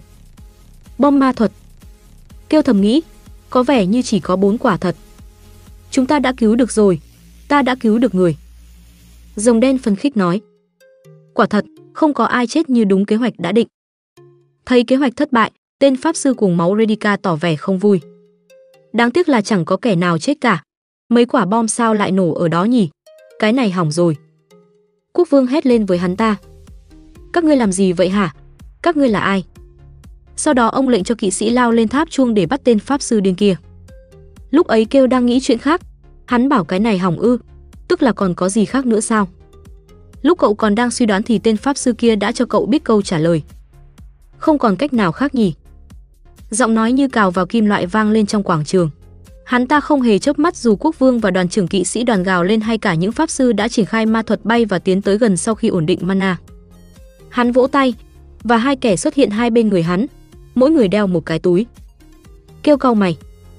Là thứ đó, hóa ra hai quả bom ở bên đó. Lá chắn, gia tốc và ma thuật tự thiêu, bọn chúng đã chuẩn bị một đội sát thủ cảm tử. Hai kẻ ấy lấy ra ba cuộn giấy ma thuật rồi xé trong một lượt. Lá chắn và gia tốc, cuối cùng là ma thuật tự thiêu. Đi đi. Redica ra lệnh và hai kẻ đó hướng xuống dưới tháp chuông, nhào tới chỗ có người. Redica hướng luồng mana đỏ theo hai kẻ đó. Nếu không gỡ bỏ thì bom ma thuật chắc chắn sẽ phát nổ. Vậy nhưng Redica là người ở gần hai kẻ kia hơn so với những người khác. Luồng mana đỏ chạm tới túi đeo của những kẻ đảm nhiệm việc đánh bom tự sát. Nó sẽ phát nổ. Dùng ma thuật gia tốc, hai kẻ đó phi như điên tới quảng trường. Một kẻ hướng tới phía hoàng tộc và kẻ còn lại tiến về phía này. Hướng tới phía quý tộc. Eric, Taylor, Amiru, Zubert thấy kêu không bỏ chạy như mọi người và cố bảo kêu đi nhanh. Rồng đen cũng lao tới phía cậu. Kêu thầm nghĩ, đã quá trễ để tránh đi rồi. Có chạy được trong vài giây cũng không ra khỏi phạm vi của quả bom được. Kêu thở dài, nếu quả bom nổ chắc cậu sẽ bị bay một cánh tay. Nhưng với sinh lực trái tim, nó sẽ tái sinh trở lại. Vấn đề là những quý tộc đang vây quanh cậu lúc này. Họ dù có chạy thì cũng sẽ bị thương, và nếu tay chân họ bị thổi bay thì sẽ không thể tái sinh lại được. Vậy nên cậu buộc phải thay đổi kế hoạch. Rosalind được dịch chuyển tới bởi ma thuật của rồng đến chỗ kêu, cô lập tức triển khai lá chắn bao bọc lấy cô và kêu. Đồng thời, cho nổ đi. Redica sảng khoái hô lên. Ơ, Rosalind vừa triển khai ma thuật vừa ngẩn người. Một luồng ánh sáng khổng lồ vồ lấy kẻ đánh bom tự sát hướng tới chỗ này, giam chúng trong một vòng tròn ma thuật. Tấm khiên ánh bạc hướng lên trời để bảo vệ những người ở dưới. Một lá chắn vững chắc đang bọc lấy tất cả. Ta cũng sẽ cản lại. Rồng nói như vậy với kêu. Ngay dưới mặt trời, người dương tấm khiên ánh bạc thần thánh. Chàng trai với mái tóc đỏ bay phất phới trong gió nói ra câu chửi thề. Chết tiệt, bom phát nổ, đùng, đoàng, tiếng nổ kinh thiên động địa phát ra. Tiếng kêu gào thảm thiết vì đau đớn của những người dân không chạy kịp từ mọi phía, chỉ có quốc vương và các hoàng tộc đều vô sự do được lá chắn bao phủ. Tách, tấm khiên bạc đang vỡ dần như thủy tinh. Đôi cánh ánh bạc dần đổ xuống, khói đen luồn ra qua khe hở. Ở bên trong đó rõ ràng có người nhưng giờ đây không có lấy một giọt máu hay mẩu thịt, không có một thứ gì cả. Và rồi ánh mắt mọi người dần hướng tới một nơi, phần cuối của ánh sáng bạc. Thiếu gia kêu. Rosalind vội vã tới đỡ kêu, một bên gối của kêu mất sức và khuỵu xuống, sức nổ thật kinh hoàng. Nhờ rồng đen mà sức công phá ập vào tấm khiên đã bị giảm, và cũng nhờ vậy mà lực dội lại đã nhỏ đi. Vậy nhưng bàn tay của kêu vẫn đau và nhức nhối. Đau một xíu cũng là đau. Thiếu gia, kêu, em không sao chứ? Kêu tính đáp lại là mình ổn thì phụt. Máu, máu. Đang tiến lại gần, mặt Eric trở nên trắng bệch và suýt nữa ngã ra sau. Đồng thời, kêu, người vừa ho ra một ít máu cảm thấy bình tâm. Quả nhiên là sinh lực trái tim. Kêu từ từ nhắm mắt và tự cảm nhận cơ thể mình. Sức mạnh của năng lực của đại đã phát huy nên cơ thể của cậu hoàn toàn bình thường trở lại. Chân tay cậu cũng còn nguyên, mặc dù lúc nãy lòng bàn tay bị bỏng rát nhưng không đau bằng bị giấy cứa. Chỉ ho một lần nhưng tình trạng cơ thể cũng đã trở nên khỏe hơn nhiều. Giờ cậu đã hiểu tại sao các anh hùng không bỏ qua sức mạnh của đại và sử dụng nó rồi. Cảm thấy thỏa lòng, nụ cười xuất hiện trên miệng của kêu. Còn xung quanh thì trở thành mớ hỗn loạn. Cậu đang cười đó sao? Đừng cười, cũng đừng cố gắng mở mắt. Hắn làm sao thế? Kêu nhìn Taylor một cách kỳ quặc và ngồi phịch xuống đất. Và cậu liên tục nghe thấy giọng nói của rồng đen. Con người yếu đuối, ngươi không được chết đâu đấy. Ngươi yếu quá đi mất. Ngươi mà chết là ta giết sạch đám người ở đây đấy. Ta sẽ giết hết. Sau khi thổi bay tất cả, ta cũng sẽ chết luôn. Lời nói của nó có vẻ lo lắng nhưng cũng rất kinh dị. Rồng đen khiến đầu óc kêu nhức nhối, cậu cau mày. Amiru và Zubert nháo nhào chạy đi tìm thần quan để trị thương cho kêu, trong khi cậu không hề bị đau chỗ nào hết. Vậy nên cậu cũng chẳng biết nên để cho họ kiểm tra cái gì, nhưng trước tiên thì cứ giả vờ đau cái đã cho nó giống người thường. Lúc này, Choi Han bằng gương mặt lạnh lẽo đang đối đầu với binh sĩ canh giữ ở khu vực ghế của quý tộc cố cản anh ta đi vào gặp Kêu. Kêu nhăn mặt và khuẩy khuẩy tay với Choi Han, người làm trái ý cậu, đôi mắt phóng ra tín hiệu yêu thương. Đã nói là đừng có lộ diện rồi mà. Trước hành động ấy của Kêu, Choi Han cắn môi và cúi đầu. Xin lỗi. Dù đã bảo không lộ diện nhưng cũng không đến nỗi phải xin lỗi mà. Phía sau Choi Han là Lóc với On và Hong ở trên vai. Kêu cười với họ để gửi tín hiệu là cậu rất khỏe mạnh và đưa mắt sang nhìn những người đang ngẩn ra nhìn cậu. Thiếu gia, không sao chứ? Kêu gật đầu với Rosalind và lau máu dính ở miệng. Ừ, tôi rất ổn. Cách kêu lau dòng máu với màu giống như tóc của cậu rất khô khan và thờ ơ, nhưng Rosalind đã thấy việc mà kêu vừa làm. Một thành viên hoàng tộc như cô liệu có thể làm được như thế không? Cô lẩm bẩm. Tôi không hiểu nổi cậu. Nhưng khi kêu nhìn thì Rosalind lập tức im lặng và nhìn cậu. Nét mặt của kêu rất nghiêm trọng. Cô nhận ra là kêu không nhìn mình mà đang nhìn về phía sau. Rosalind quay đầu ra sau theo hướng nhìn của kêu. Pháp sư uống máu. Hắn ta không đứng ở trên tháp chuông mà lơ lửng trên bầu trời và nhìn xuống dưới. Thật là ngoài sức tưởng tượng của ta, thú vị thật đấy. Trong khoảnh khắc kêu và Redica chạm mắt, Ánh mắt của Redica cũng hướng tới Rosalind ở bên cạnh cậu. Dù hiện tại đã đổi sang tóc nâu nhưng hắn vẫn nhận ra đó là Rosalind mà hắn đã nhìn thấy ở làng của tộc sói lam. Giọng nói như cào vào kim loại lại vang lên trong quảng trường. Quỷ thần ơi, có nhiều kẻ mang màu máu ta thích thật đấy. Ta muốn bỏ chúng vào tủ trang trí quá đi mất. Thằng điên, kêu thầm nghĩ. Thường thì những tên điên giấm dở như hắn chỉ tồn tại được vài chương trong chuyện rồi ngủ củ tỏi. Nhưng không hiểu sao trong tiểu thuyết này hắn lại sống dai như thế. Đời là bể khổ. Kêu nghĩ như vậy và liếc nhìn Choi Han. Cậu ta gật đầu và lập tức biến mất. Choi Han di chuyển để giết tên pháp sư kia. Vậy nhưng nơi mà Choi Han hướng tới không phải là chỗ của Redika đang đứng kia. Các pháp sư phóng nhiều loại công kích tới chỗ hắn.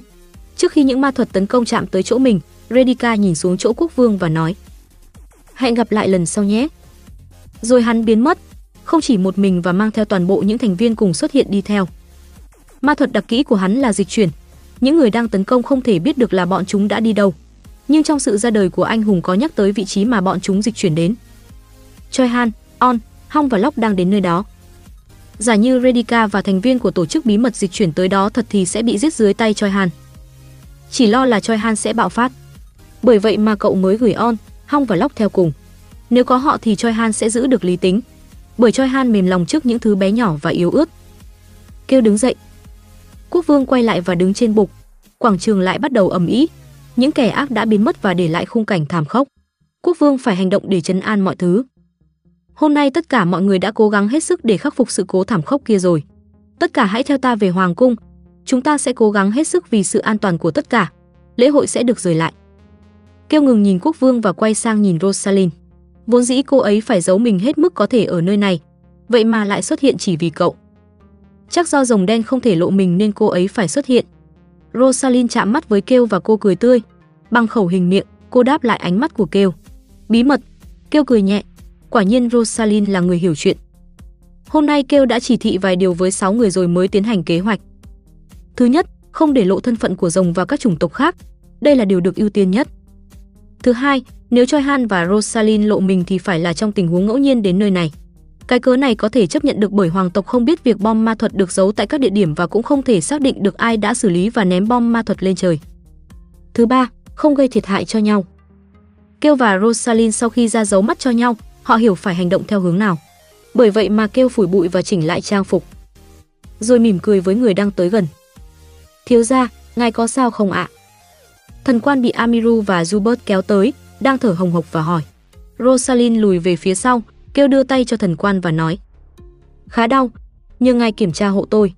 Không muốn để lộ việc mình không hề bị thương, nên cậu có nhắc khéo thần quan. Quả nhiên chữa trị là một công việc vất vả nhỉ.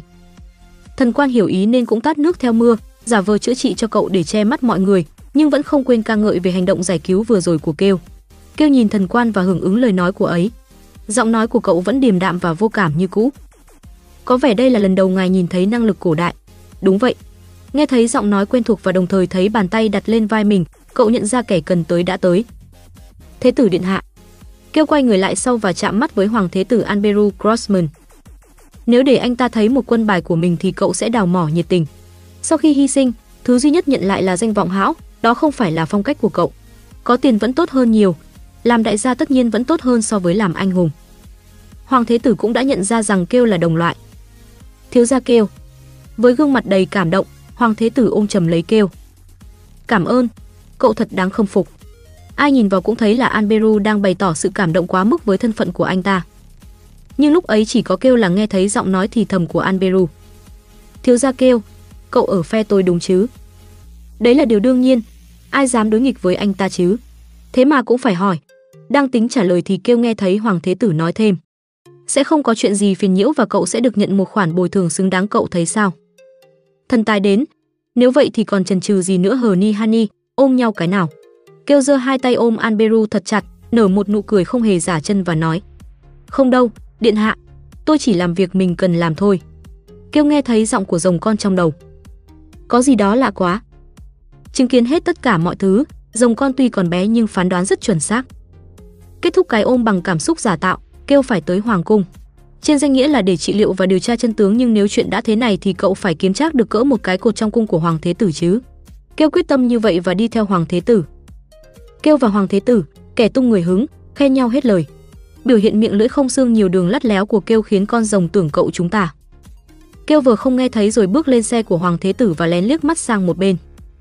Gần xe ngựa có các đại diện quý tộc và thường dân ở phía sau. Kêu chào Eric, Amiru, Zubert và Taylor qua ánh mắt, rồi nhìn qua Venian. Venian Stan đứng gần Neo, gương mặt của hắn trở nên tức giận. Không chỉ có vậy, những đại quý tộc cũng đang chú ý tới kêu. Làm sao mà kẻ vô lại kia có sức mạnh như thế? Mà không, hành động như thế. Kêu thấy những ánh mắt mang theo hàm ý như vậy nhưng cậu phớt lờ và nhìn Neo chằm chằm. Neo giật mình và quay đầu đi. Có vẻ sắp dọn được thêm một tên phản diện rồi. Kêu nghĩ như vậy rồi bước vào trong xe và lập tức dẹp ngay nụ cười tươi vừa nãy. Hoàng Thế tử Anberu theo sau và ra lệnh cho đầy tớ. Hay đón tiếp quý cô phía sau hết sức có thể. Tất nhiên đó là lời nói hướng tới Rosalind. Cánh cửa xe từ từ đóng lại, giữa khe hở ấy kêu chạm mắt với Rosalind. Nụ cười của Rosalind trông rất đáng tin cậy. Kêu tận hưởng sự thoải mái khi ngồi trên chiếc xe hoàng tộc nhưng không để lộ một tí cảm xúc nào ra ngoài mặt. Cậu có cần điều trị không? Kêu ngước nhìn Hoàng Thế Tử. Anh ta đã dẹp nụ cười chiều mến và lộ ra nét mặt vô cảm. Kêu đáp lại câu hỏi của Anberu bằng giọng nói thờ ơ. Cơ thể của tôi rất khỏe mạnh. Có lẽ tôi không cần sự giúp đỡ của đội ngũ y sĩ và thần quan tốt nhất đâu. Chỉ cần nằm nghỉ 3-4 ngày là ổn đấy mà. Hoàng Thế Tử cười rồi gật đầu nói tiếp. Được rồi, vậy thì tốt. Một người mang thân phận quý tộc vì để bảo vệ mọi người mà bị thương, điều đó xứng đáng nhận được sự chăm sóc đặc biệt nhất ở trong cung. Tốt lắm. Bởi đã nhận ra rằng kêu là đồng loại nên Anberu ngưng mấy trò diễn xuất và đi thẳng vào chuyện chính hỏi kêu xem liệu cậu có liên quan gì với bọn gây ra vụ khủng bố ở quảng trường hôm nay không. Kêu nhớ tới những lời rồng đen đã nói với mình. Anberu có sức mạnh nhưng lại không ra mặt giúp đỡ khi những người khác bị giết. Kể cả khi một tùy tùng của mình chết, tay chân của các kỵ sĩ trẻ bị thổi bay thì anh ta vẫn không chịu ra mặt. Tại sao anh ta lại phải che giấu sức mạnh của mình đến vậy? Anh ta đã che giấu bản thân và giả vờ như một kẻ yếu đuối. Kêu đã tưởng cho dù anh ta có lợi dụng người khác thì bản chất vẫn là một người tốt nhưng hóa ra không phải vậy. Bởi vì thế mà kêu thoải mái trả lời, nụ cười hoan hỉ xuất hiện trên khuôn miệng cậu. Điện hạ, tại sao tôi phải làm những trò phiền phức như vậy chứ? Đúng là vậy. Hoàng Thế Tử lập tức đồng tình, một kẻ che giấu bản thân dưới danh kẻ vô lại thì không có lý gì để làm ra chuyện như thế. Và ít nhất thì Hoàng Thế Tử cũng thấy rằng việc kêu lộ mình lần này là do bất đắc dĩ. Phía Hoàng cung có thể sẽ tiến hành một cuộc điều tra với kêu, nhưng Hoàng Thế Tử hứa sẽ ngăn cản chuyện đó giúp cậu. Anh ta hẹn sẽ nói chuyện rõ ràng với kêu khi đến thăm bệnh. Kêu bày tỏ việc không muốn chuyện hôm nay cậu làm bị thổi phồng lên quá mức. Hoàng Thế Tử cũng hứa sẽ lo mọi chuyện, chỉ cần phía Hoàng cung không bị chỉ trích, đồng thời anh ta cũng cảm ơn về những việc mà kêu đã làm hôm nay. Nhờ có vậy mà số lượng người bị thương đã giảm xuống. Hoàng Thế Tử Anberu là con người rất khó để phán đoán là người tốt hay xấu. Mà không, còn chưa chắc được anh ta có phải con người hay không. Nhưng kêu cũng chẳng để tâm đến chuyện đó. Cậu chỉ nói lời cậu cần nói. Vâng, tôi sẽ chờ đợi phần bồi thường của điện hạ. Hoàng Thế Tử lắc đầu, nhưng anh ta không hề nói với kêu là đừng có mong chờ phần thưởng. Điều đó có nghĩa là anh ta sẽ đãi ngộ hậu hĩnh. Một lần nữa kêu lại vào cung, cậu nhận được sự đãi ngộ ở một đẳng cấp khác biệt với lần trước. Kêu nhận được phòng tốt nhất ở biệt cung, nơi luôn được tự hào về cơ sở lộng lẫy và tốt nhất dành cho hoàng tộc từ nước khác tới nghỉ chân. Cũng đúng, trong cuốn sự ra đời của anh hùng, đây là căn phòng mà Choi Han đã nghỉ ngơi. Kêu đang tận hưởng cảm giác mềm mại từ tấm nệm và hương vị thơm ngon của trái cây made in hoàng gia thì một người khác cũng đang ở lại biệt cung đến tìm cậu. Là Rosalind, cô ấy không chỉ tới một mình mà tới cùng Han, Choi Han, lũ mèo và lóc. Phó quản gia Han làm bộ lo lắng đến phát khóc rồi lao đến như chuẩn bị vồ lấy kêu thì bị cậu ngăn lại. Lúc này, anh ta mới thoát vai và bắt đầu báo cáo tình hình. Anh ta nghĩ tốt hơn là hành động trước hoàng cung nên đã liên hệ với nhà Henitius bằng thiết bị liên lạc ma thuật thông qua pháp sư, đồng thời cấm tất cả người làm ở dinh thự nhắc tới Rosalind. Cuối cùng là khuyên kêu nên trực tiếp liên hệ với bá tước Derut để cho ông bớt lo lắng, nếu không chỉ sợ ông sẽ lao thẳng đến thủ đô tìm kêu mất. Báo cáo xong, Han tinh ý xin phép cáo lui để kêu có thể nói chuyện riêng với Rosalind và Choi Han. Phong cách làm việc chuyên nghiệp và chu đáo ấy của Han khiến kêu rất vừa lòng. Han rời khỏi phòng và rồng đen lộ mình. Nó ăn trái cây được đặt trên giường của Kêu và báo cáo về việc trong phòng không có bất kỳ thiết bị quay hình hay nghe lén nào. Kêu nghĩ đó là chuyện hiển nhiên, không gian để quý tộc nước khác nghỉ ngơi. Giấu thiết bị nghe lén ở một nơi như vậy, kể cả là hai nước có quan hệ hợp tác đi chăng nữa thì chẳng phải đang khiêu khích hay sao? Tức là giờ họ có thể nói bất cứ chuyện gì ở trong gian phòng này. Dù vậy nhưng Rosalind vẫn thi triển ma thuật cách âm. Kêu quay qua nhìn Choi Han. Từ nãy giờ, anh ta cứ cúi sụp đầu, Nhìn Choi Han như thế kêu dự cảm. Anh ta không giết được Redika. Báo cáo đi. Nghe kêu nói vậy, Choi Han bắt đầu kể lại. Tên pháp sư cùng máu đó đã xuất hiện ở nơi kêu nói. Bởi vậy mà anh ta đã định giết hắn nhưng các thuộc hạ của hắn đã lao vào đỡ. Là một đội quân cảm tử, tổ chức bí ẩn quý trọng Redica một cách kỳ lạ. Nhờ có những tên cùng tín ấy mà Redica đã trốn thoát, nhưng với thân thể không lành lặn. Choi Han đã chặt cánh tay trái và làm bị thương một con mắt của hắn. Vì sợ hắn có thể mang cánh tay đó đi nối lại nên kêu đã hỏa táng cánh tay đó luôn. Quả thật tổn thất lần này đối với tên pháp sư là không hề nhỏ. Đó đều là những vết thương chí mạng. Vì phải dùng hai tay để thi triển ma thuật thì mới có thể dễ dàng cân bằng mana. Choi Han siết chặt nắm đấm và cúi sụp đầu. Đáng ra tôi phải giết hắn. Tôi xin lỗi. Không, có gì mà phải xin lỗi. Vất vả cho ngươi rồi. Kêu nhìn Lóc, On và Hong đang ngồi cạnh Choi Han. Khác với bình thường, On và Hong không đến chỗ Choi Han mà bấu víu vào người Lóc và trông chúng có vẻ sợ hãi. Kêu hỏi về kết cục của những thuộc hạ của tên pháp sư. Không ngoài dự đoán, chúng đều đã bị giết sạch. Điều kêu lo lắng là Choi Han đã phá hủy nhà cửa ở quanh đó. Nếu lỡ vậy thì cậu lại phải đi dọn dẹp. Rất may lần này Choi Han đã nghe lời kêu, cố gắng hết sức không gây thiệt hại cho nhà cửa và khu vực xung quanh. Lũ mèo nhớ lại dáng vẻ của Choi Han lúc giết người và lại càng trở nên hoảng loạn. Rốt cuộc thì chúng cũng tiến lại gần rồng đen để bình ổn lại tinh thần. Bởi vì rồng đen là sinh vật hiền lành và đáng yêu nhất ở đây. Rốt cuộc mọi chuyện đã xong, kêu cảm ơn mọi người vì nhờ có họ mà đã cứu được sinh mạng của rất nhiều người. Lúc ấy, rồng đen lên tiếng khen kêu. Ngươi cũng vất vả rồi. Kêu bật cười và gật đầu. Đúng thế, ta cũng vất vả rồi, thế nên bây giờ ta cần được nhận phần thưởng. Và thời gian để bàn luận về phần thưởng ấy cuối cùng cũng đến. Như đã hứa, Hoàng Thế Tử đến thăm kêu. Cậu làm khuôn mặt cảm kích với việc Hoàng Thế Tử tới thăm mình và nói ra mấy lời xến diện khiến anh ta không thấm nổi. Anh ta đi thẳng luôn vào vấn đề chính. Hoàng Thế Tử đã dựng nên chuyện kêu dưỡng thương và cậu là quý tộc đã vùng lên cản bom dù đang vất vả khống chế sự hỗn loạn ở quảng trường. Còn về vụ sức mạnh, do kêu đã tự phơi bày năng lực cổ đại rồi nên để ăn khớp thì anh ta đã công bố rằng đó là năng lực cổ đại hệ phòng thủ và không quá mạnh. Cách xử lý của Hoàng Thế Tử rất đúng ý kêu nên cậu không có ý kiến gì khác. Đối với kêu, khi đã lỡ xài năng lực cổ đại thì tin đồn không quá mạnh là tốt cho cậu, với cả việc cậu yếu là sự thật. Ngày mai, quản lý sẽ đưa báo cáo tình hình hiện tại và tin đồn về cậu cho quản gia của cậu. Hãy nhớ xem. Kêu đối diện với Anberu, người đang nhìn cậu chằm chằm. dáng vẻ thư thả ấy của kêu khiến Anberu cau mày và suy nghĩ chuyện gì đó rồi lên tiếng. Với cả có điều này, thái độ của Anberu rất chần chừ và có phần kỳ vọng. Kêu im lặng chờ đợi khi thấy phản ứng hy hữu của Hoàng Thế Tử. Lúc ấy, rồng đen đang ngủ dưới giường của kêu tỉnh dậy và nói vào trong đầu cậu. Giờ thì ta biết chắc rồi, hắn không phải con người. Và rồi Hoàng Thế Tử đặt câu hỏi. Cậu có phải người không vậy? Cái này lại là gì nữa thế? Pha bóng thẳng không lường trước đột ngột phi thẳng vào người cậu, bỗng nhiên kêu muốn mình thực sự bị thương. Kêu ngơ ra và trả lời. Tất nhiên tôi là con người rồi. Gương mặt kêu như đang thắc mắc là sao Anberu có thể có loại câu hỏi như vậy. Anberu vô thức nói. Ừ nhỉ, tất nhiên cậu là con người rồi. Kêu thấy ngón tay của Anberu chỉ vào người cậu và anh ta. Cả cậu và ta đều là con người cả. Lúc ấy rồng đen nói. Là nói dối đó, hắn hoàn toàn không phải là con người đâu.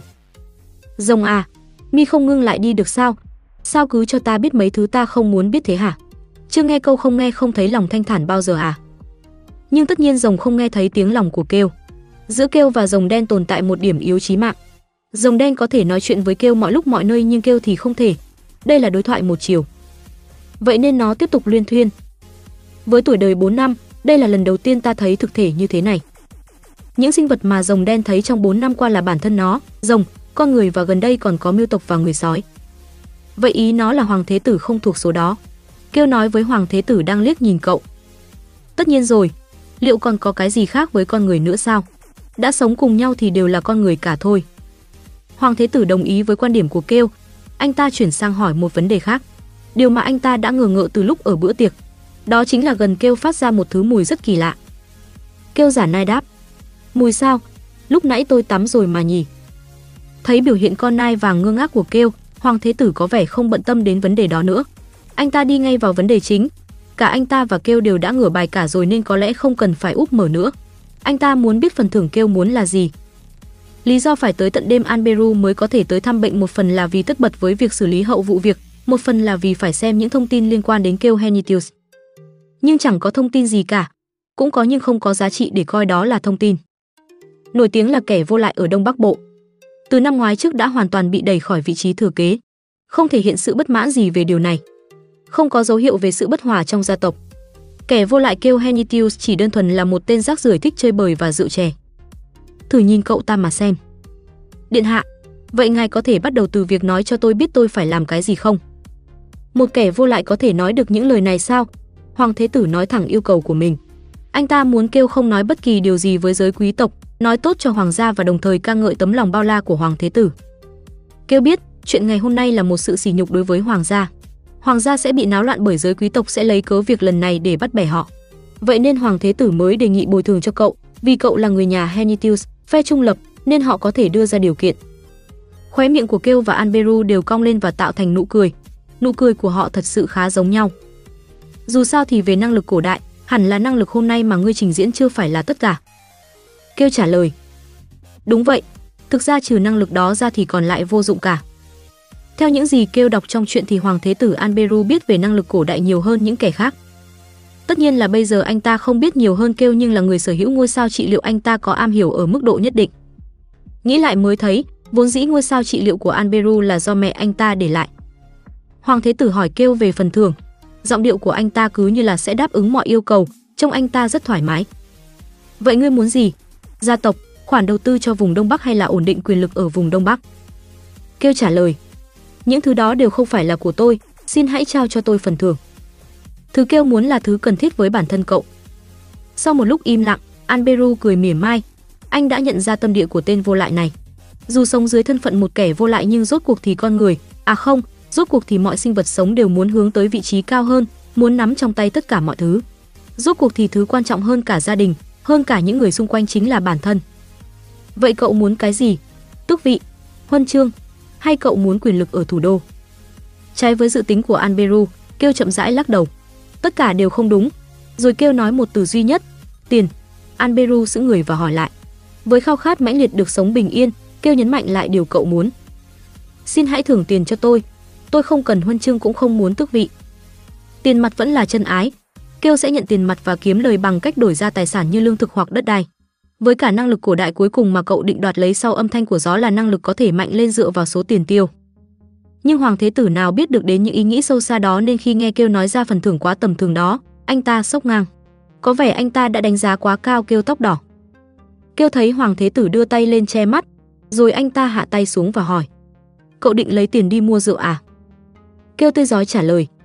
Sao ngày biết? Anberu bật cười và chấp nhận yêu cầu của Kêu. Anh ta đứng dậy và nói với Kêu. Ngày mai cậu hãy xem báo cáo và nói cho ta biết con số mà cậu muốn. Điều đó đồng nghĩa với việc ngày mai Hoàng Thế Tử sẽ lại đến thăm cậu. Kêu tỏ ra cảm kích. Anberu làm khuôn mặt dùng mình và khuẩy tay bảo kêu nghỉ đi rồi anh ta lập tức rời khỏi phòng. Anh ta vừa đi thì rồng liền giải thuật tàng hình, sau đó nó nằng nặc đòi kêu giải đáp rằng liệu có một loại sức mạnh khác có thể nhuộm tóc mà không cần dùng mana không. Kêu phớt lờ lời nói của rồng đen và lập tức đi ngủ. Từ lúc này cậu là bệnh nhân. Vậy nhưng cậu không phải là kiểu bệnh nhân có thể nghỉ ngơi. Từ sáng sớm kêu phải nhận lá thư của John thông qua Han. John đã rời đi như dự kiến. Kêu mở lá thư ra đọc. Cậu chủ, tôi sẽ báo cáo mỗi tháng một lần. Tôi không biết là cậu chủ của tôi lại che giấu sức mạnh như vậy đấy. Choi Han đã cho tôi biết về diện mạo của kẻ đó. John sẽ ghi nhớ. Tôi cũng đã bảo với Big Rock. Kêu mỉm cười. Có vẻ như giờ mà tên Redica đó đụng phải John là xác định xuân này con không về luôn rồi.